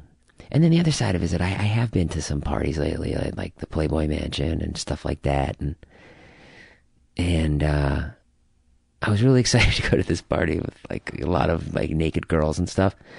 And I got there and I was like, oh yeah, it's It's kind of a sad place. It's I, a sad I, I got to go there like I don't Yeah. know, 14 years ago or something. Yeah. And it was just kind of a, just kind of a sad. it's not what you think. It's almost yeah. It's almost like one of those like when you see a movie set and you walk around behind it and you see that it's just these. It's just plywood. and Yeah. two by fours. Yeah. It kind of felt like that. Like like there was a a lack of reality to it. Almost like everybody's just playing roles there that nobody's really. yeah, and real. I and and I and even when I was single and I would go to somewhere, I'm not the I, I'm not the alpha guy, and the alpha guy does well there, and I I can't hold a conversation with a playmate, you know. I, I went there to do a fundraiser for uh, Bill Maher had dropped out of this. You know, he's Were you doing stand up yeah. Bill Bill at the Playboy Mansion? Yeah. Uh, no, I'm sorry. I was emceeing a fundraiser uh, to raise money for a fund that helps parrots because they often outlive. They live to be like a hundred, so they often outlive their owners. And so it was this thing, you know. And I joke that that you know they called to say, "Can you MC this thing?" It's a fundraiser for parrots, and I was like, "I don't know, my schedule's pretty busy." And they're like, "It's going to be at the Playboy Mansion." I was like, "I'm pretty free," got- and. uh and I joke that parrots are kind of like uh, playmates. Uh, they're they're exotic. Uh, they're beautiful to look at, and I couldn't get either of them to say a fucking word to me. but I just felt like that feeling that we were talking about, being at a party with you know, peers that are really successful. I just felt less than the entire time. Yeah, I that's just felt- I just felt like, why would anybody at this place want to talk to me? Plus, I was married when I, Right. you know, went there, so it was really, it was almost like a zoo to me in, Right. in many ways. Where it was like, I'm, I'm not going to do any touching or. What about drunk Paul? Um, Would that be easier? Would that be a good time at the Playboy Mansion? You know what? I was I, or, or, or not drunk, but you know, lo- drunk and single and 20 i probably would have had a blast you know before i before i met my wife but i was even drinking when i was there and it was it was No, you weren't good. it was just it I've was done just- I've done ecstasy at parties like that, and it's great. Yeah. Because my walls are gone. There's no inhibition, so you're just like, "Hey, what's up?" And people are like, "You don't, you don't, you don't even care how they react." right And then before you know it, you're in like a really deep 15 minute conversation with somebody, and hey, this is Joe. Joe, meet Sarah. You know, like Yeah. that was what I loved about drugs. yeah it was easy to be sociable I mean, I, it was a blast. And alcohol doesn't do anything for me. So I like drugs and um, what's your favorite drug I love to do ecstasy. Loved it. So much fun. how many times have you done ecstasy Oh God. Too many times. A lot. more than 50 No, no, no, no, no, no. okay Uh, no, probably like twice a year. So no that's not much at all because it, it can really fuck your brain up long term I know. really I know. i kind of wish i'd tried it before i got sober that and heroin i kind of wanted to know what both of those are like Heroin I never did. I think it's too scary. I smoked opium once, and it was one of the best highs I've ever had. I felt like I was 16, and I felt like I felt like I was about six inches off the ground. It was just Really? floaty and delicious. Yeah, it tasted perfumey when we smoked it. It does. yeah, it tasted had like a perfumey smell. Where did you get your hands on opium? I, I don't even remember. There was just a friend somehow got some, and it never came through again. And I'm glad because I would have become an opium addict. Absolutely. Oh yeah, I would have become an opium addict. I, absolutely. I so that's love- like I love opiates. smoking crack. No, no, no. It's like smoking heroin. It's like smoking heroin. what heroin is made into. Oh right, right. Oh right. And and uh, if you've ever done um, Vicodin, that's also a narcotic. That's an opi- opiate. Oh, yeah. And I used to love uh, um, Vicodin and weed. That was a combination. That I like- Together. because the the uh, weed would give you the you know the kind of super detailed mind obsessive thing and the the opiate would take away the body tension and the paranoia so it's it was Wow. it was a sweet limousine of deliciousness but uh I smoke cigarettes too. Oh, Still? No, I mean sometimes, but I loved. Oh, if you had ecstasy and smoke cigarettes. Mm. Oh, it's like inhaling God. It's so good, so good. Your whole body takes the nicotine. yeah It's like ah, so satisfying. so what else do you want to talk about Well, I don't know. It's been good, good so far. Real good. I guess I have this. I have this urge to get get out, get out of my life. You know, all the time. This constant urge. We were sitting tonight, sitting on the stoop with all the neighbors. This woman is uh, talking about buying a house and no, make an escrow, and everyone's got their wine, and the kids are like yelling at me to play street hockey, and I tried to get a street hockey game together, but then someone started crying and threw their stick, and then my son's like, "Why aren't we playing street hockey?" I'm like, "Well, there's no game. There's there, it's not happening. The game's not happening. I I would play. Don't don't come to me, Daddy." And then so that's not enjoyable. And then I sit down with the adults, and that's not enjoyable. And it was too early to come here. I'm looking at my watch. Like, I had to be here at eight. I'm like, it's seven. I'm like, oh, I'm not gonna be there at seven thirty and wait outside. You said if I'm early, you would be Yeah. able to let me in. yeah And so I just wish I wasn't always trying to get out of my life. I just wish I was like when you go home and you go to your wife, like, I think it's cool you don't have kids. I gotta say, I love it. Dude, I watched, last night I watched four episodes of Orange is the New Black. I've never seen Orange is the New Black, and I, was- I want to see it. I went to bed at 5.30. It was light out when I went to You bed. You did? Yeah. Good for you. But I, I struggle with the same feelings of, uh, you know, I go through these periods where I feel like uh, a part of my soul is missing, that there's like, you know, like when you see in a movie and somebody has a piece, you know, some metal piece that fits into another metal piece and they twist it and it makes that ch- ch- like where it clicks in. Yeah. It's like, where's that piece in my life? I think it's a primal thing, possibly. It's a piece that none of us have because we don't kill food and we don't, like, you know, leave for weeks on end exploring. I think that might be it. And maybe because we've grown beyond the village where everybody's roles were where you could see how you were deeply connected and dependent on each other. And now it's just you're that fuck that's in my way at Whole Foods. Do you know what I mean? right. Exactly. And I also think because my father was always running and the familiar familial experience was never good when I was a kid, that when I get in it, I'm like, ah, Disneyland, like, how is this enjoyable? I never, Feel you the know, same way. I was never, I never went to Disneyland when I was a kid, and this is awful, you know? And so that's just my struggle all the time, enjoying what everyone else, trying to enjoy what everyone else is enjoying. Sports. Oh my God. World Cup. Oh, male, female, the, the gardener, uh, the kids, World Cup.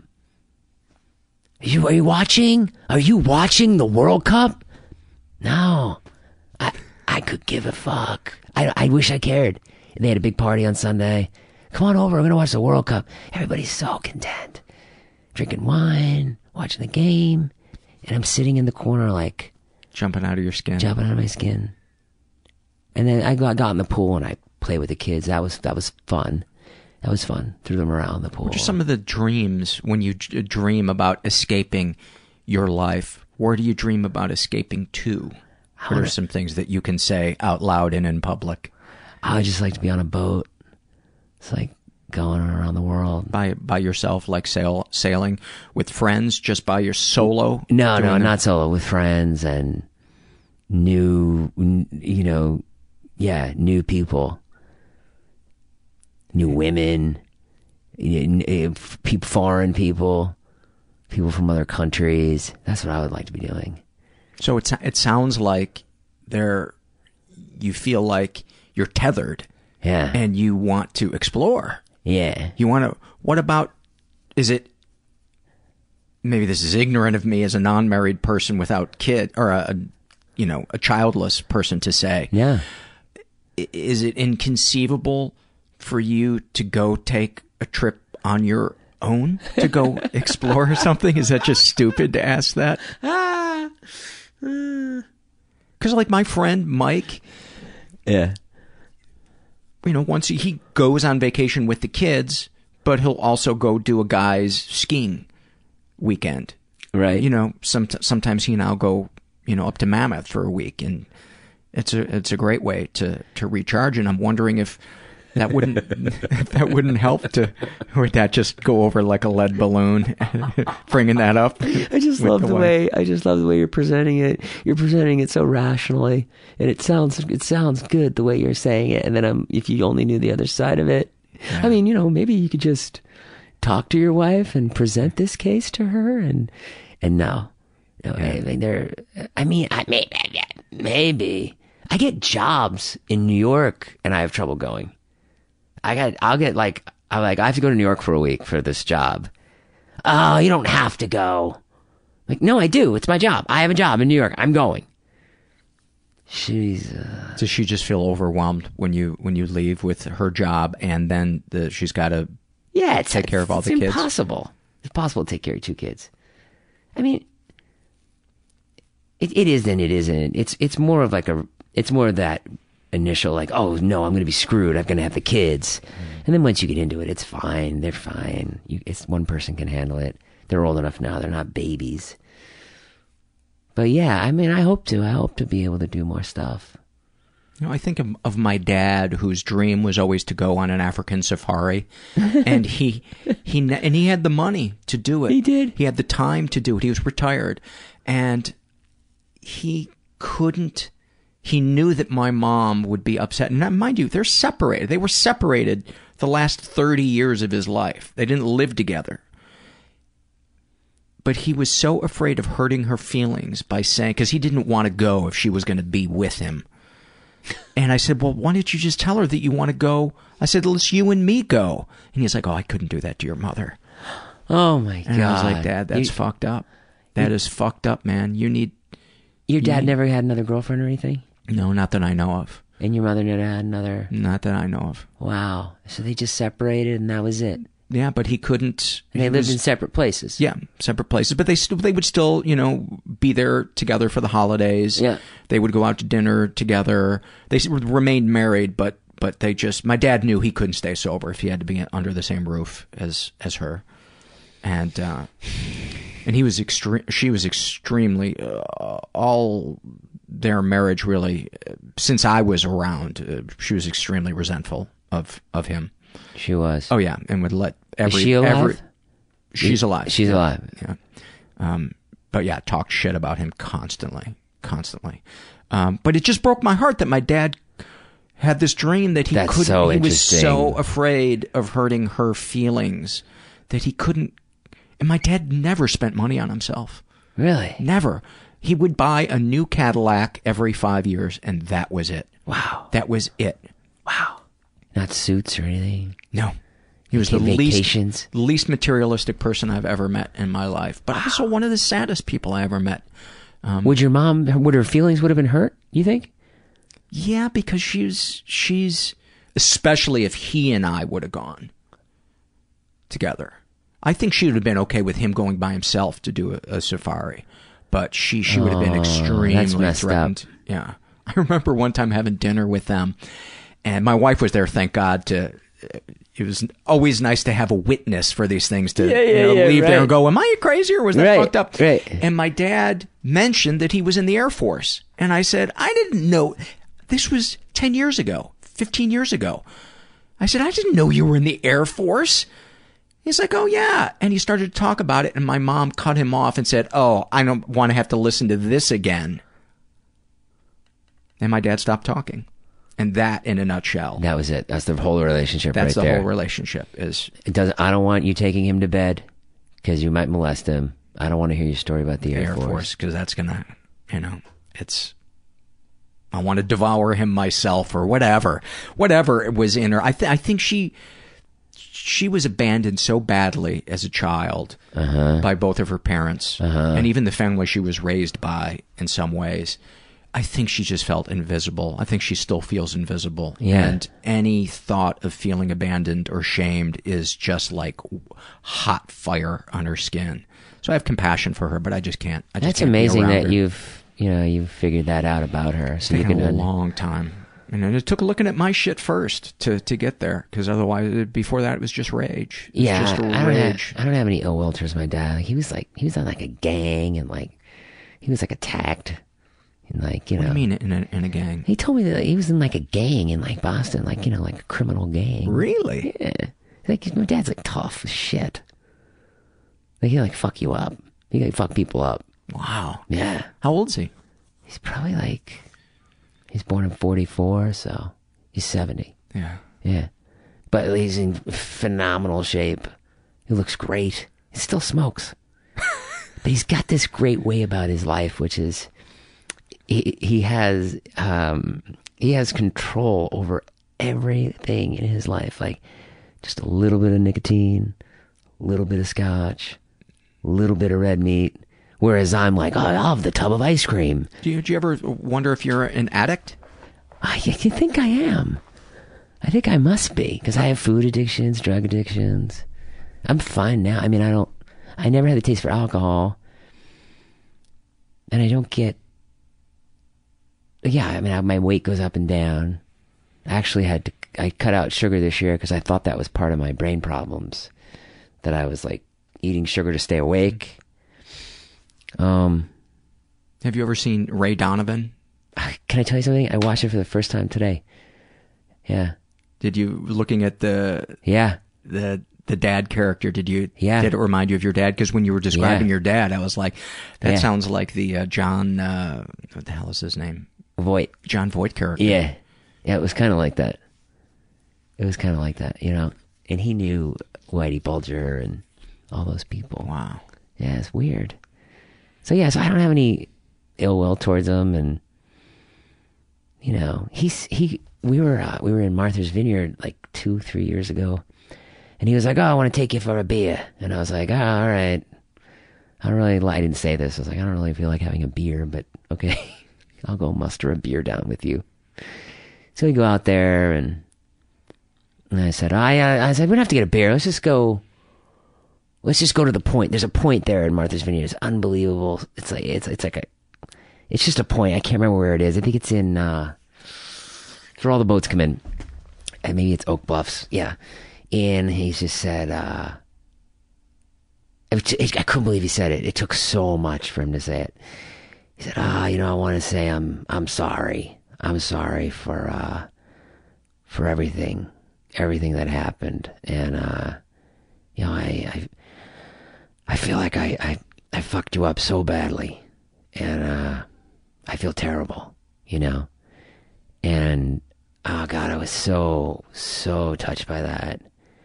And I said, uh, I said, oh, I said, don't worry about it. I said, I am, I'm so fine.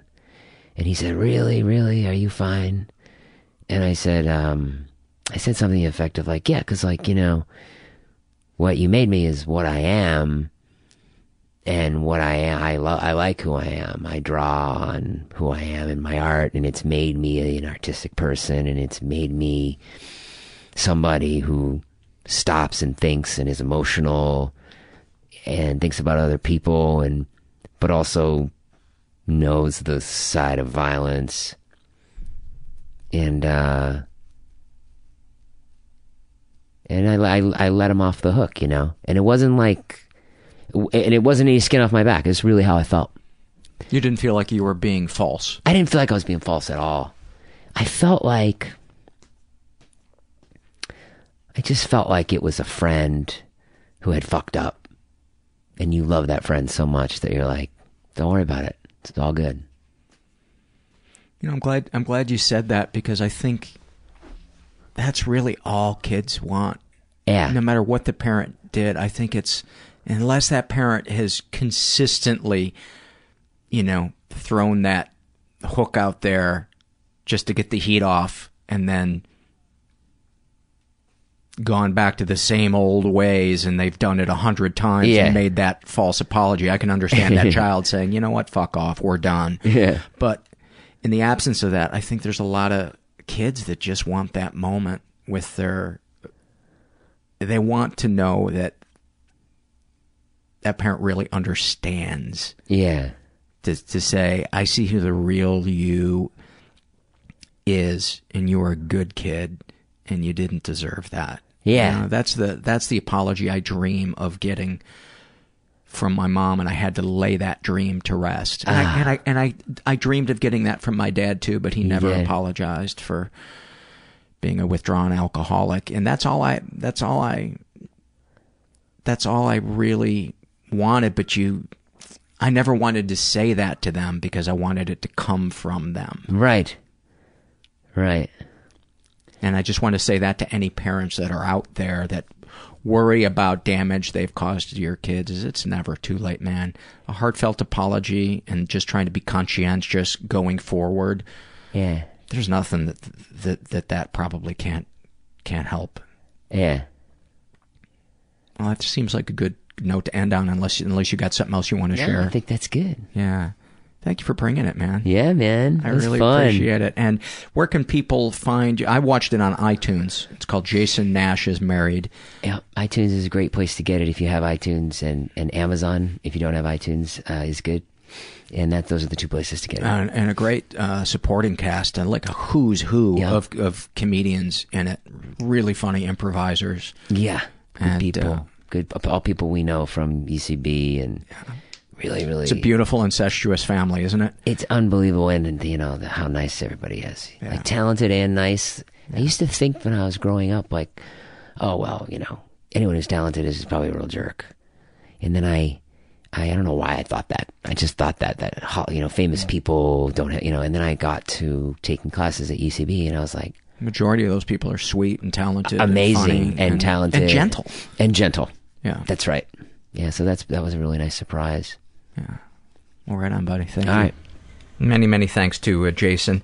I want to remind you guys also, um, please help the Mental Illness Happy Hour stay free to download by completing a, uh short anonymous survey. It takes more than no no more than five minutes, and uh, your answers help match our show with advertisers that best fit the sensibilities of our podcast and listeners like you. And listeners who complete the survey will be entered into an ongoing monthly raffle to win a $100 Amazon gift card. We will not share or sell your email with anybody. We won't send you email unless you win the gift card. So go to podsurvey.com slash mentalpod. That's podsurvey.com slash mentalpod. And I would really appreciate it if you would do that. Um, want to remind you guys there's a couple of different ways to support our show, uh, in addition to taking the survey just mentioned. You can go to our website, uh, mentalpod.com, and you can take, uh, you can make a one-time PayPal donation, or the one that I really love because it's the foundation that keeps this show running, is becoming a recurring monthly donor uh, via PayPal. Super easy to fill out. You can uh, sign up for as little as five bucks a month, and it means the world to me. So um, you may not think five bucks um, is worth going and filling that out for, but it it adds up and um, it helps me keep doing this thing.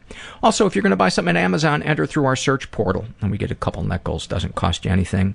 You can also support us by uh, going to iTunes, writing something nice, giving us a good rating, or spreading the word about the podcast through social media. Um, this is a survey filled out. This is the Shouldn't Feel This Way survey filled out by a woman who calls herself Yellow Brick Dumbass. Um, she writes, uh, I think of myself as gender neutral, so a gender, um, a hyphen gender. Not sure what that. I guess that would mean like uh, like asexual. She is a bisexual. She's in her twenties. What would you like people to say about you at your funeral? She was a kind and genuine person in a tough world.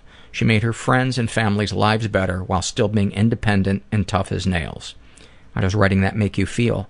Like a fucking disingenuous poser. I'm none of those things. I'm cowardly and rotten inside. If you had a time machine, how would you use it?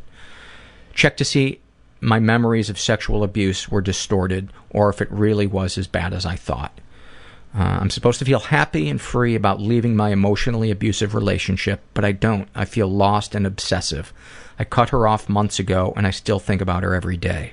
I don't know if I'll ever love someone so much, even as she mentally tortured me for a year and a half. I'm supposed to feel disgusted about the fact that my ex manipulated me into sex, but I don't. I feel like she's the only person who actually knew how to get me off, even as she'd verbally abuse me if I if I left the house in a short skirt. How fucked up is it that the woman who screwed me over the most is the one I'm most attracted to? That might be love addiction. Um, anyway, I'm supposed to feel flattered about men showing interest in me, but I don't. I feel bitter and physically repulsed, even though I know it isn't fair to them. There are so many good guys out there, so why does having sex with one make me feel like I'm losing a piece of myself? I'm supposed to feel proud about my orientation, but I don't. I feel like a vestigial. Vestigial? Am I pronouncing that right? Oh, I feel so stupid right now. Um, like everyone's like uh, evolution's mistake. I'm supposed to feel proud about doing well in college, but I don't. I feel like a fraud who is pulling one over on everyone by doing well. How does writing your feelings out make you feel? Self-conscious and ashamed. Do you think you're abnormal for feeling what you do? Yes, but I'm probably not, which makes me a self-absorbed bitch. Boy, you are so not any of these things. You are so hard on yourself. Uh, would knowing other people feel the same way make you feel better about yourself? Maybe. I think I'd have to talk to them first. Um, you know, it sounds to me like you're when you experience pain in your life, you turn it on yourself instead of maybe trying to find better coping mechanisms or setting boundaries. Just a thought. Sending you a hug. Same survey filled out by a guy, straight guy in his 20s who calls himself, um, oh, he didn't call himself anything. How dare he? What would you like people to say about you at your funeral? He knew me as well as he thought he did. Also, what a sexy motherfucker. How does writing that make you feel? Disconnected from the people who I think don't know how much I really do care. It's hard to understand that the person who lives entirely in his head cares more about you, uh, cares more about what you think than anything else. If you had a time machine, how would you use it? I'd go back to when I was a baby and tell my parents, you need to quit getting hammered and raise this kid properly. You'll see why in 23 years. I'm supposed to feel crazy from withdrawal, but I don't. I feel focused and energetic. But I still want to quit quitting and wake up tomorrow thinking, I'm surprised I survived. Again, I can handle more. I'm supposed to feel happy about my new relationship, but I don't. I feel trapped and uncomfortable. Now I know how my ex felt. I'm supposed to feel tired and sad like usual, but I don't. I feel like a Terminator without the bloodlust, living tissue over an endoskeleton full of computers to keep me chatting and smiling. How does it feel to make your how does it make you feel to write your real feelings out? I feel the same as I have for the last four to five days. Just meh, whatever. Do you think you're abnormal for feeling what you do? I think people are supposed to feel feelings, but lately I don't.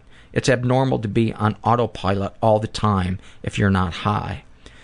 Would knowing other people feel the same way make you feel better about yourself? I know other people feel or don't feel the way I do, but it doesn't help. The light at the end of the tunnel can go fuck itself. That asshole takes fucking forever to get to.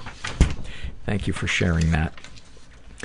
Uh, this is a mild, uh, awfulsome moment sent to me by Frank. He writes, Hi, Paul. I wanted to share with you an awfulsome moment that I did not feel like I had the right to post to the website. A few months back, my former sister in law, she's still family, good family, was visiting her mother.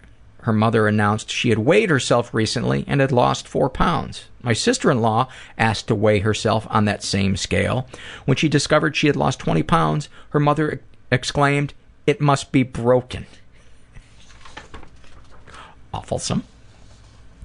This is a shame and secret survey filled out by a guy who calls himself Brian B. He's straight, uh, but he writes, but I fantasize about she-males. I have zero interest in men. Weird, I know. Well, first of all, uh, I would encourage people to not use the word she-males. Um, it's a derogatory term. Uh, trans women would be uh, a better term to to use, and um, that it, being attracted to a trans woman has nothing to do with uh, homosexuality. Um, the first time I saw a, a, trans woman with a penis, uh, I was very turned on, and it confused me as well. And then I found out that it. Um, I guess that means I'm a little homophobic. If I was worried that that made me uh, made me gay, I don't know. I don't know what that would qualify as, but um, dude, embrace it. Embrace it. Anyway, uh, ever been the victim of sexual abuse? Uh, yes, and I reported it. I was molested by a priest at the age of 13. Repressed it for years till the weight of carting his shame buckled my legs and brought me to my knees. Through a year of weekly therapy sessions, I've finally realized it's not my fault and can now talk freely about it. It's an amazing and freeing feeling. Good for you, man. That's awesome. Ever been physically or emotionally abused? Been emotionally abused. Was in a loveless marriage for 13 years, but got two great kids out of it. Any positive experiences with your abuser? Had some very good times with her, but it's always drifted back to that loveless feeling. Darkest thoughts. Torturing and then killing the priest who molested me. Having sex with a trans woman. Thoughts of hurting myself where I'd have to be hospitalized so I wouldn't have to go through my daily routine. Darkest secrets? At 37, I fucked my wife's 22 year old niece almost daily for two months. Cheated on her many other times. Made out with one of her best friends. Might be some some sex addiction in there, which is really common for people who were um, sexually abused as, as children. Uh, he was raised in a stable and safe environment. Um, sexual fantasies most powerful to you sex with a trans female fucking my girl in public and in a club with people watching sharing that makes my balls tingle You might be too close to an electrical outlet. Might want to double check that before you sign off on the fantasy. Uh, what'd you like to say to someone you haven't been able to? I'd like to tell people off, but I don't have the balls to. Well, because they're busy tingling. What, if anything, do you wish for? For my anxiety, panic attacks, and performance anxiety to go away forever.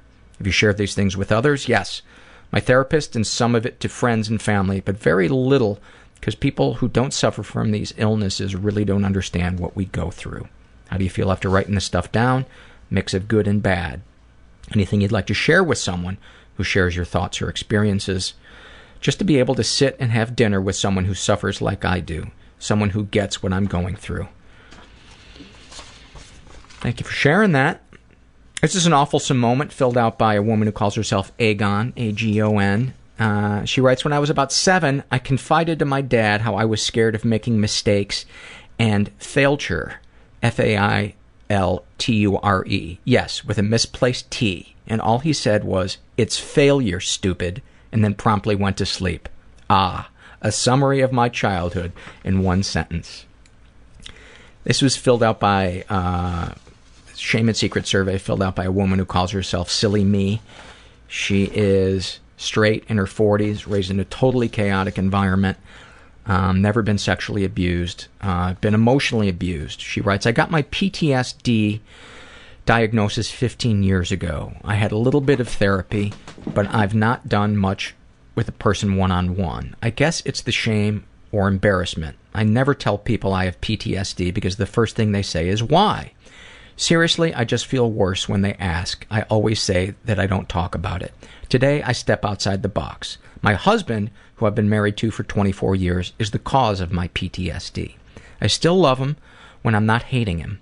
And he is a good father to our three children, and I think he's a good person for the most part.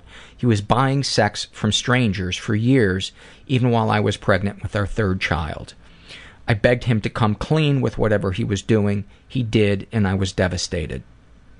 Um, to hide Oh, he has always been a good husband since then and has a great job. We have a modest home and he's done a lot of work on himself. He always listens to my sad stuff and has promised to spend the rest of his life proving he is a good husband. I've always prided myself on my honesty and integrity, and I've been a totally loyal wife to him, although I lie all the time for the man I love and the family that loves him. Not sure what she means in what way she's lying. Um, oh, I guess by not saying that his cheating on her uh, has caused her harm. Any positive experiences with the abuser? Yes, everyone thinks he's a great guy that provides a good life for me and our children, and I'm that crazy bitch that loses her temper and acts strange. I want my kids to keep loving their dad. They all adore him and never complain about him. People always assume I am selfish and shallow because they associate my mental instability with me having to move and give up my big fancy house. The list goes on. He's the prince that does no wrong. It's me that looks like I'm ungrateful and demanding. Darkest thoughts. I would like to tell everyone in the world how he wronged me and stole my joy, but I never do because I have the need to protect him. I would like to pay him back and lie and cheat and serve only my needs. My integrity won't allow it, um, and I uh, know I would feel worse. I would like to leave him to teach him a lesson, but it would devastate my children, and I'm scared they would blame me and think badly of me. I've never forgiven him, and I no longer feel that I need to. I can't stand hearing the word hooker or prostitute, and I almost puke if I can't run away from the show or conversation. I hate being so weak that way. I wish I'd left him and showed everyone what a jerk he is, and he's the reason I don't cope well. I want everyone to know my pain and how I've suffered because of the selfish man I married, but I choose to protect our children and him.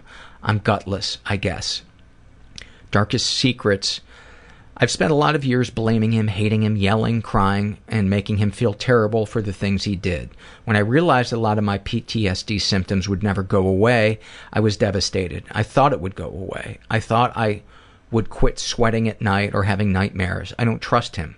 I look like an ungrateful, selfish woman, and he looks like the guy that puts up with a lot of his crazy wife's behavior. I hate that.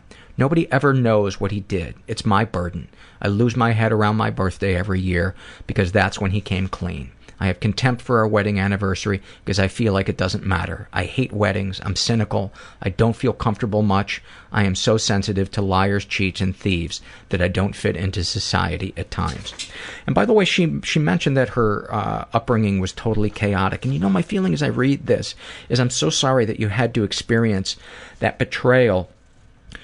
But I think most therapists would tell you that the spouse of an addict is usually has as many issues unrelated to what the spouse is doing that can be every bit as serious and every bit as um, difficult to get a hold of and to see clearly. And it sounds to me like there's a lot of that going in there, and you're putting it on your husband. Not to minimize what he did, but um, it's. I just, my gut tells me that if you go into therapy and really, really give it a good, or get into a some support group or something and really go full bore at it and try to be open and honest about your side of the street and as well as the stuff that happened to you in childhood in that chaotic environment. Um, maybe you'll get to a place where you don't feel so much hatred at your husband and where you don't feel as agitated. Just a thought um, this is a shame and secret survey filled out by a woman who calls herself but i'm normal i swear.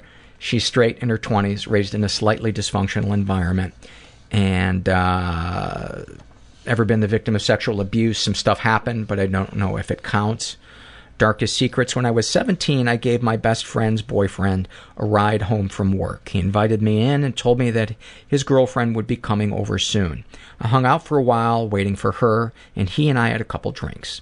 After a few hours it became apparent that she wasn't coming over uh, and as i was a feel and as i was feeling a bit drunk I asked him if I could stay the night. He said that I could take his room. He walked me over to it. I sat down on the bed, and then he sat beside me and handed me another drink. I tried to decline it, but he insisted I drink it, even taking my hand and putting the glass to my mouth a few times. The next thing I remember is him having sex with me. When I realized what was happening, I shoved him off, ran to the bathroom, and vomited. I don't know if I was so sick from the alcohol or if it was from the realization of what had just occurred. He told me that we should never tell my friend what had happened, and I agreed because I didn't want to lose my friendship with her.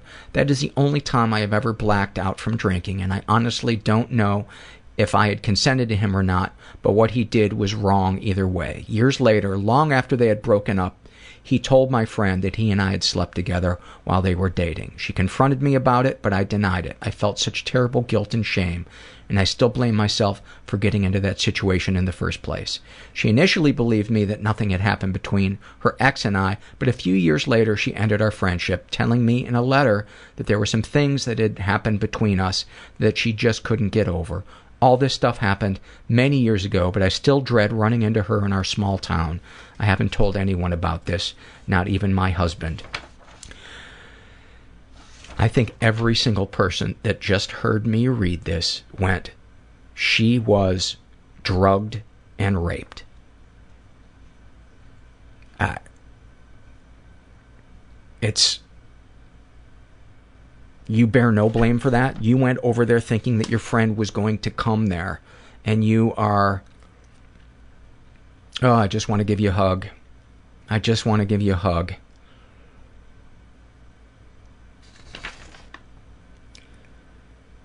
What sexual fantasies are most powerful to you? I really don't think about sex very much. I've been married for many years and just had my first child, and I feel like I have absolutely no sex drive. I know my husband would like to be intimate more often, but a few times a month is all I can muster. When we do have sex, I have a difficult time getting into it. I can't seem to stop my mental to do list, which is super common for victims of sexual trauma.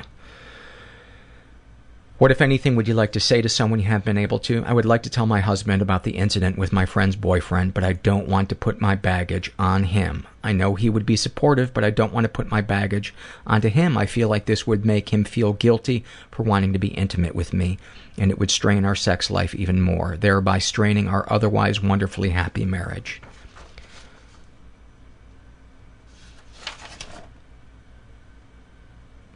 I strongly encourage you to share this with your husband and to share it with a mental health professional because what happened to you is very, very serious. And not wanting to be intimate with somebody is one of the byproducts of sexual trauma. And what you're experiencing is a normal reaction to an abnormal situation.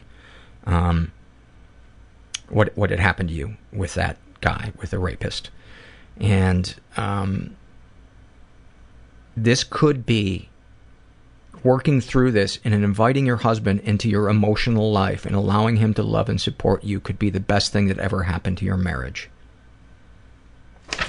That's my two cents. This is an awfulsome moment filled out by Dee Dee. She writes, When I was 16, I signed up for an after school typing class. One day, as I was headed out the door for class, I grabbed a stack of paper from my parents' printer. At a stoplight, I noticed some writing on the paper. To my horror, it was a scathing letter, letter that my mother wrote to a woman my dad was having an affair with, complete with references to fingernail scratches on my dad's back. I turned the car around and put the paper back where I found it. I didn't tell anyone about the letter for more than a decade. I quit the typing class and still blame that damn letter for my inability to type. Oh, that is awfulsome. Thank you for sharing that. This is a shame and secret survey filled out by a woman who calls herself Journey. Um, she was sexually abused and never reported it. She's straight and in her 20s and was raised in a totally chaotic environment. Um, she was emotionally ab- abused. She writes, My mom gets into moods where she can't control her emotions. Anything will set her off. As a kid, if I was hungry and she didn't want to bother feeding me at the moment, she'd freak out. Or if I giggled too loud or dropped something, she'd start yelling. Then I'd say, I didn't do anything. Don't yell at me. It would turn into a barrage of how I am manip- a manipulative little shit. Then she'd drag me down the hall into her walk in closet, sit down on her little blue stool, and muscle me onto her lap, pull my pants down, and with her special wooden spoon go at it until she started sobbing. Then she'd apologize. Please forgive me. I'm so sorry. I'm so sorry. Don't look scared. Why are you scared of me? And hug me and cuddle me. I'd be so happy and relieved that she wasn't mad at me. We'd spend the rest of the day together, happy, until the next day, and we'd do it all over again. If she started yelling at my little brother, I'd get myself in trouble. I'd pick a fight when she was in a bad mood because after spanking me and sobbing, she was nice and calm and loving. When it got too big for her to discipline physically, it became verbal. There's a lot of other shit that happened, but I'll just save it for a book. Any positive experiences with the abuser? When she was in a good mood, it was surreal. It was like I was meeting a brand new person, a stranger. I'd get choked up and think, I wish this was my mom. She has the capacity to be dynamic and really funny. She'd make me laugh so hard I'd pee my pants. She's an artist and she made my brother and I some awesome toys, Halloween costumes, birthday cakes, and decked out our rooms. In my mind, I separate her two sides. I wish she'd sought help for her mental illness. Oh, that breaks my heart. Darkest thoughts. I imagine killing myself more often than I realize. And the thing is, I would act on it. I fantasize about it. Sometimes I have to fight those thoughts. While I'm driving, I think how easy it would be to slam my foot on the gas pedal and crash into those cement walls on the side of the freeway. It would only take a few seconds. Or I imagine stabbing myself, cutting myself open, and pulling out my organs.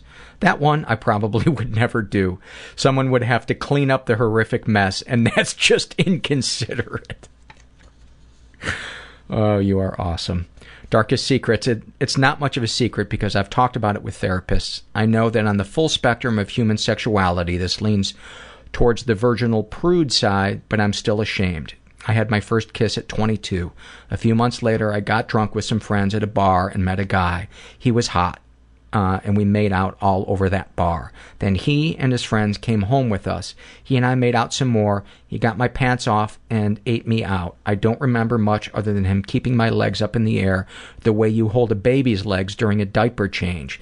Uh, I didn't feel violated. I just felt like an idiot, like a giant adult baby, and I laughed the whole time.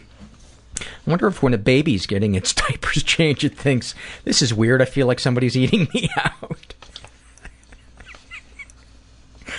Oh, do I love not having bosses. Um, what, if anything, would you like to say to someone you haven't been able to? I'd tell my mom that I love her, but she's really sick and needs to get help because my brother, father, and I will spend the rest of our lives undoing the damage she caused. What, if anything, do you wish for? I wish my mom would get help. I wish she'd pursued help in the past.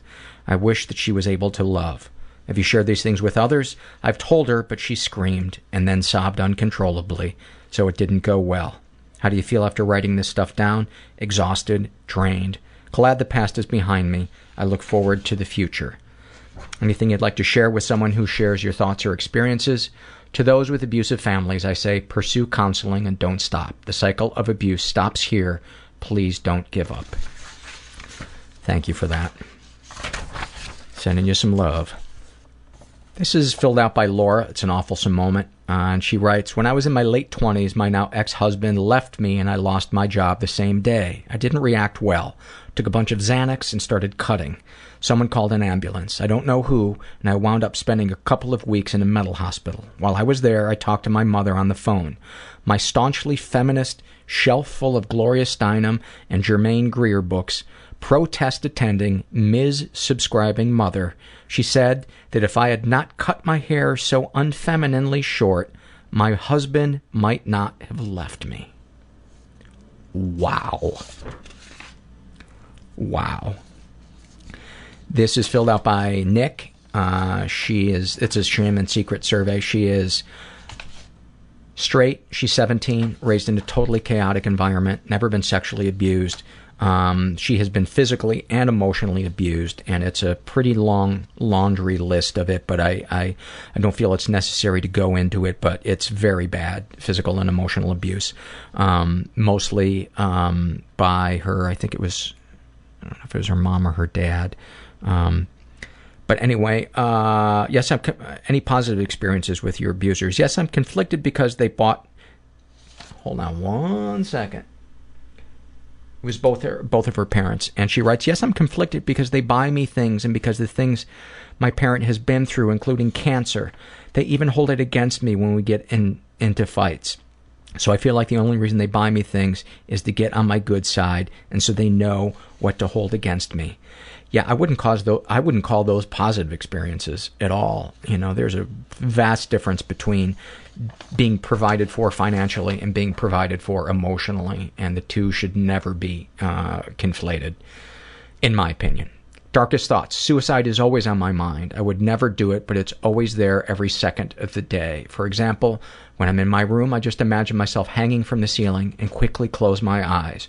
Or when I walk by a bridge, I can see myself just throwing myself off it, but it scares me and I start panicking because I shouldn't ever be thinking that. I should just off myself.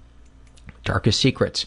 I've had an eating disorder for a long time now. It switched from overeating to not eating at all. I've cut myself ever since I was around 10, but have been self harming since I can remember. Oh, I haven't. Yeah. I've cut myself. I don't know if she meant that to say I haven't cut myself since I was around 10. Or she has. Anyway.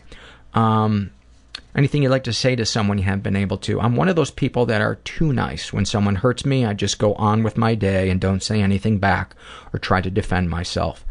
I just would like to tell my other parent who left me high and dry that they're a dick and have hurt me in ways that I will never be okay with. They broke my heart in ways that can never be explained.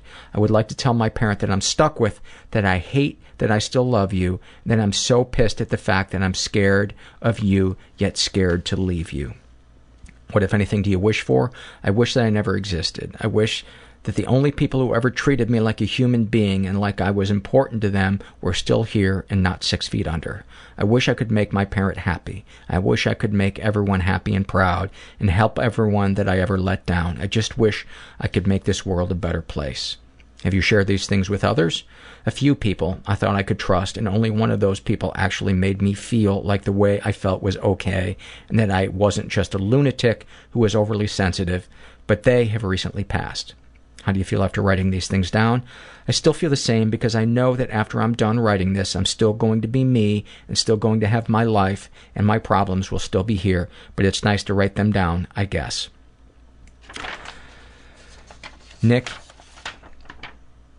you're 17 and I think I I pray that you're able to soon leave this house and this insanity and this abuse. You're not going to be able to change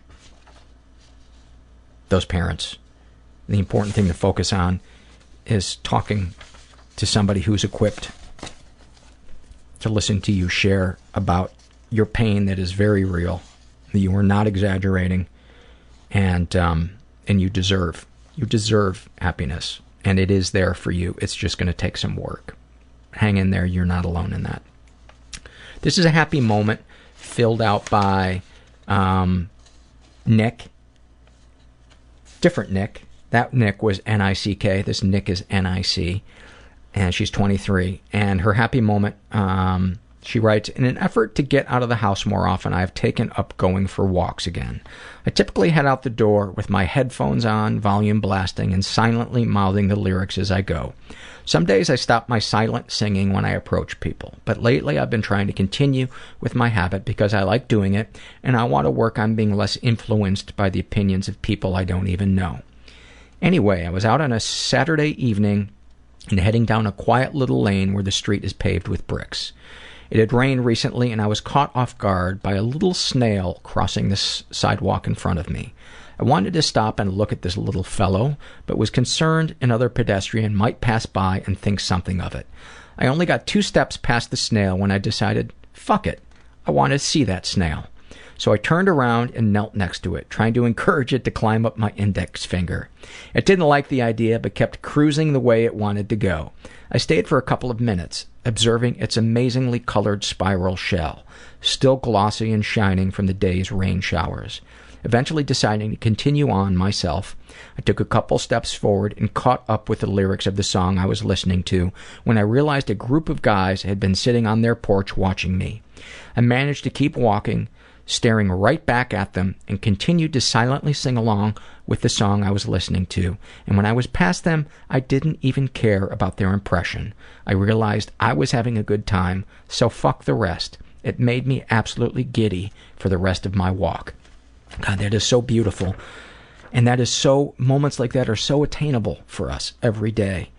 And um, we think that, you know, oh, we got to get, get a promotion at work, or we got to find the perfect partner, or we have to get everybody, you know, that isn't happy with us to be happy with us. And um, that's just, I love reading stuff like that. So thank you for that.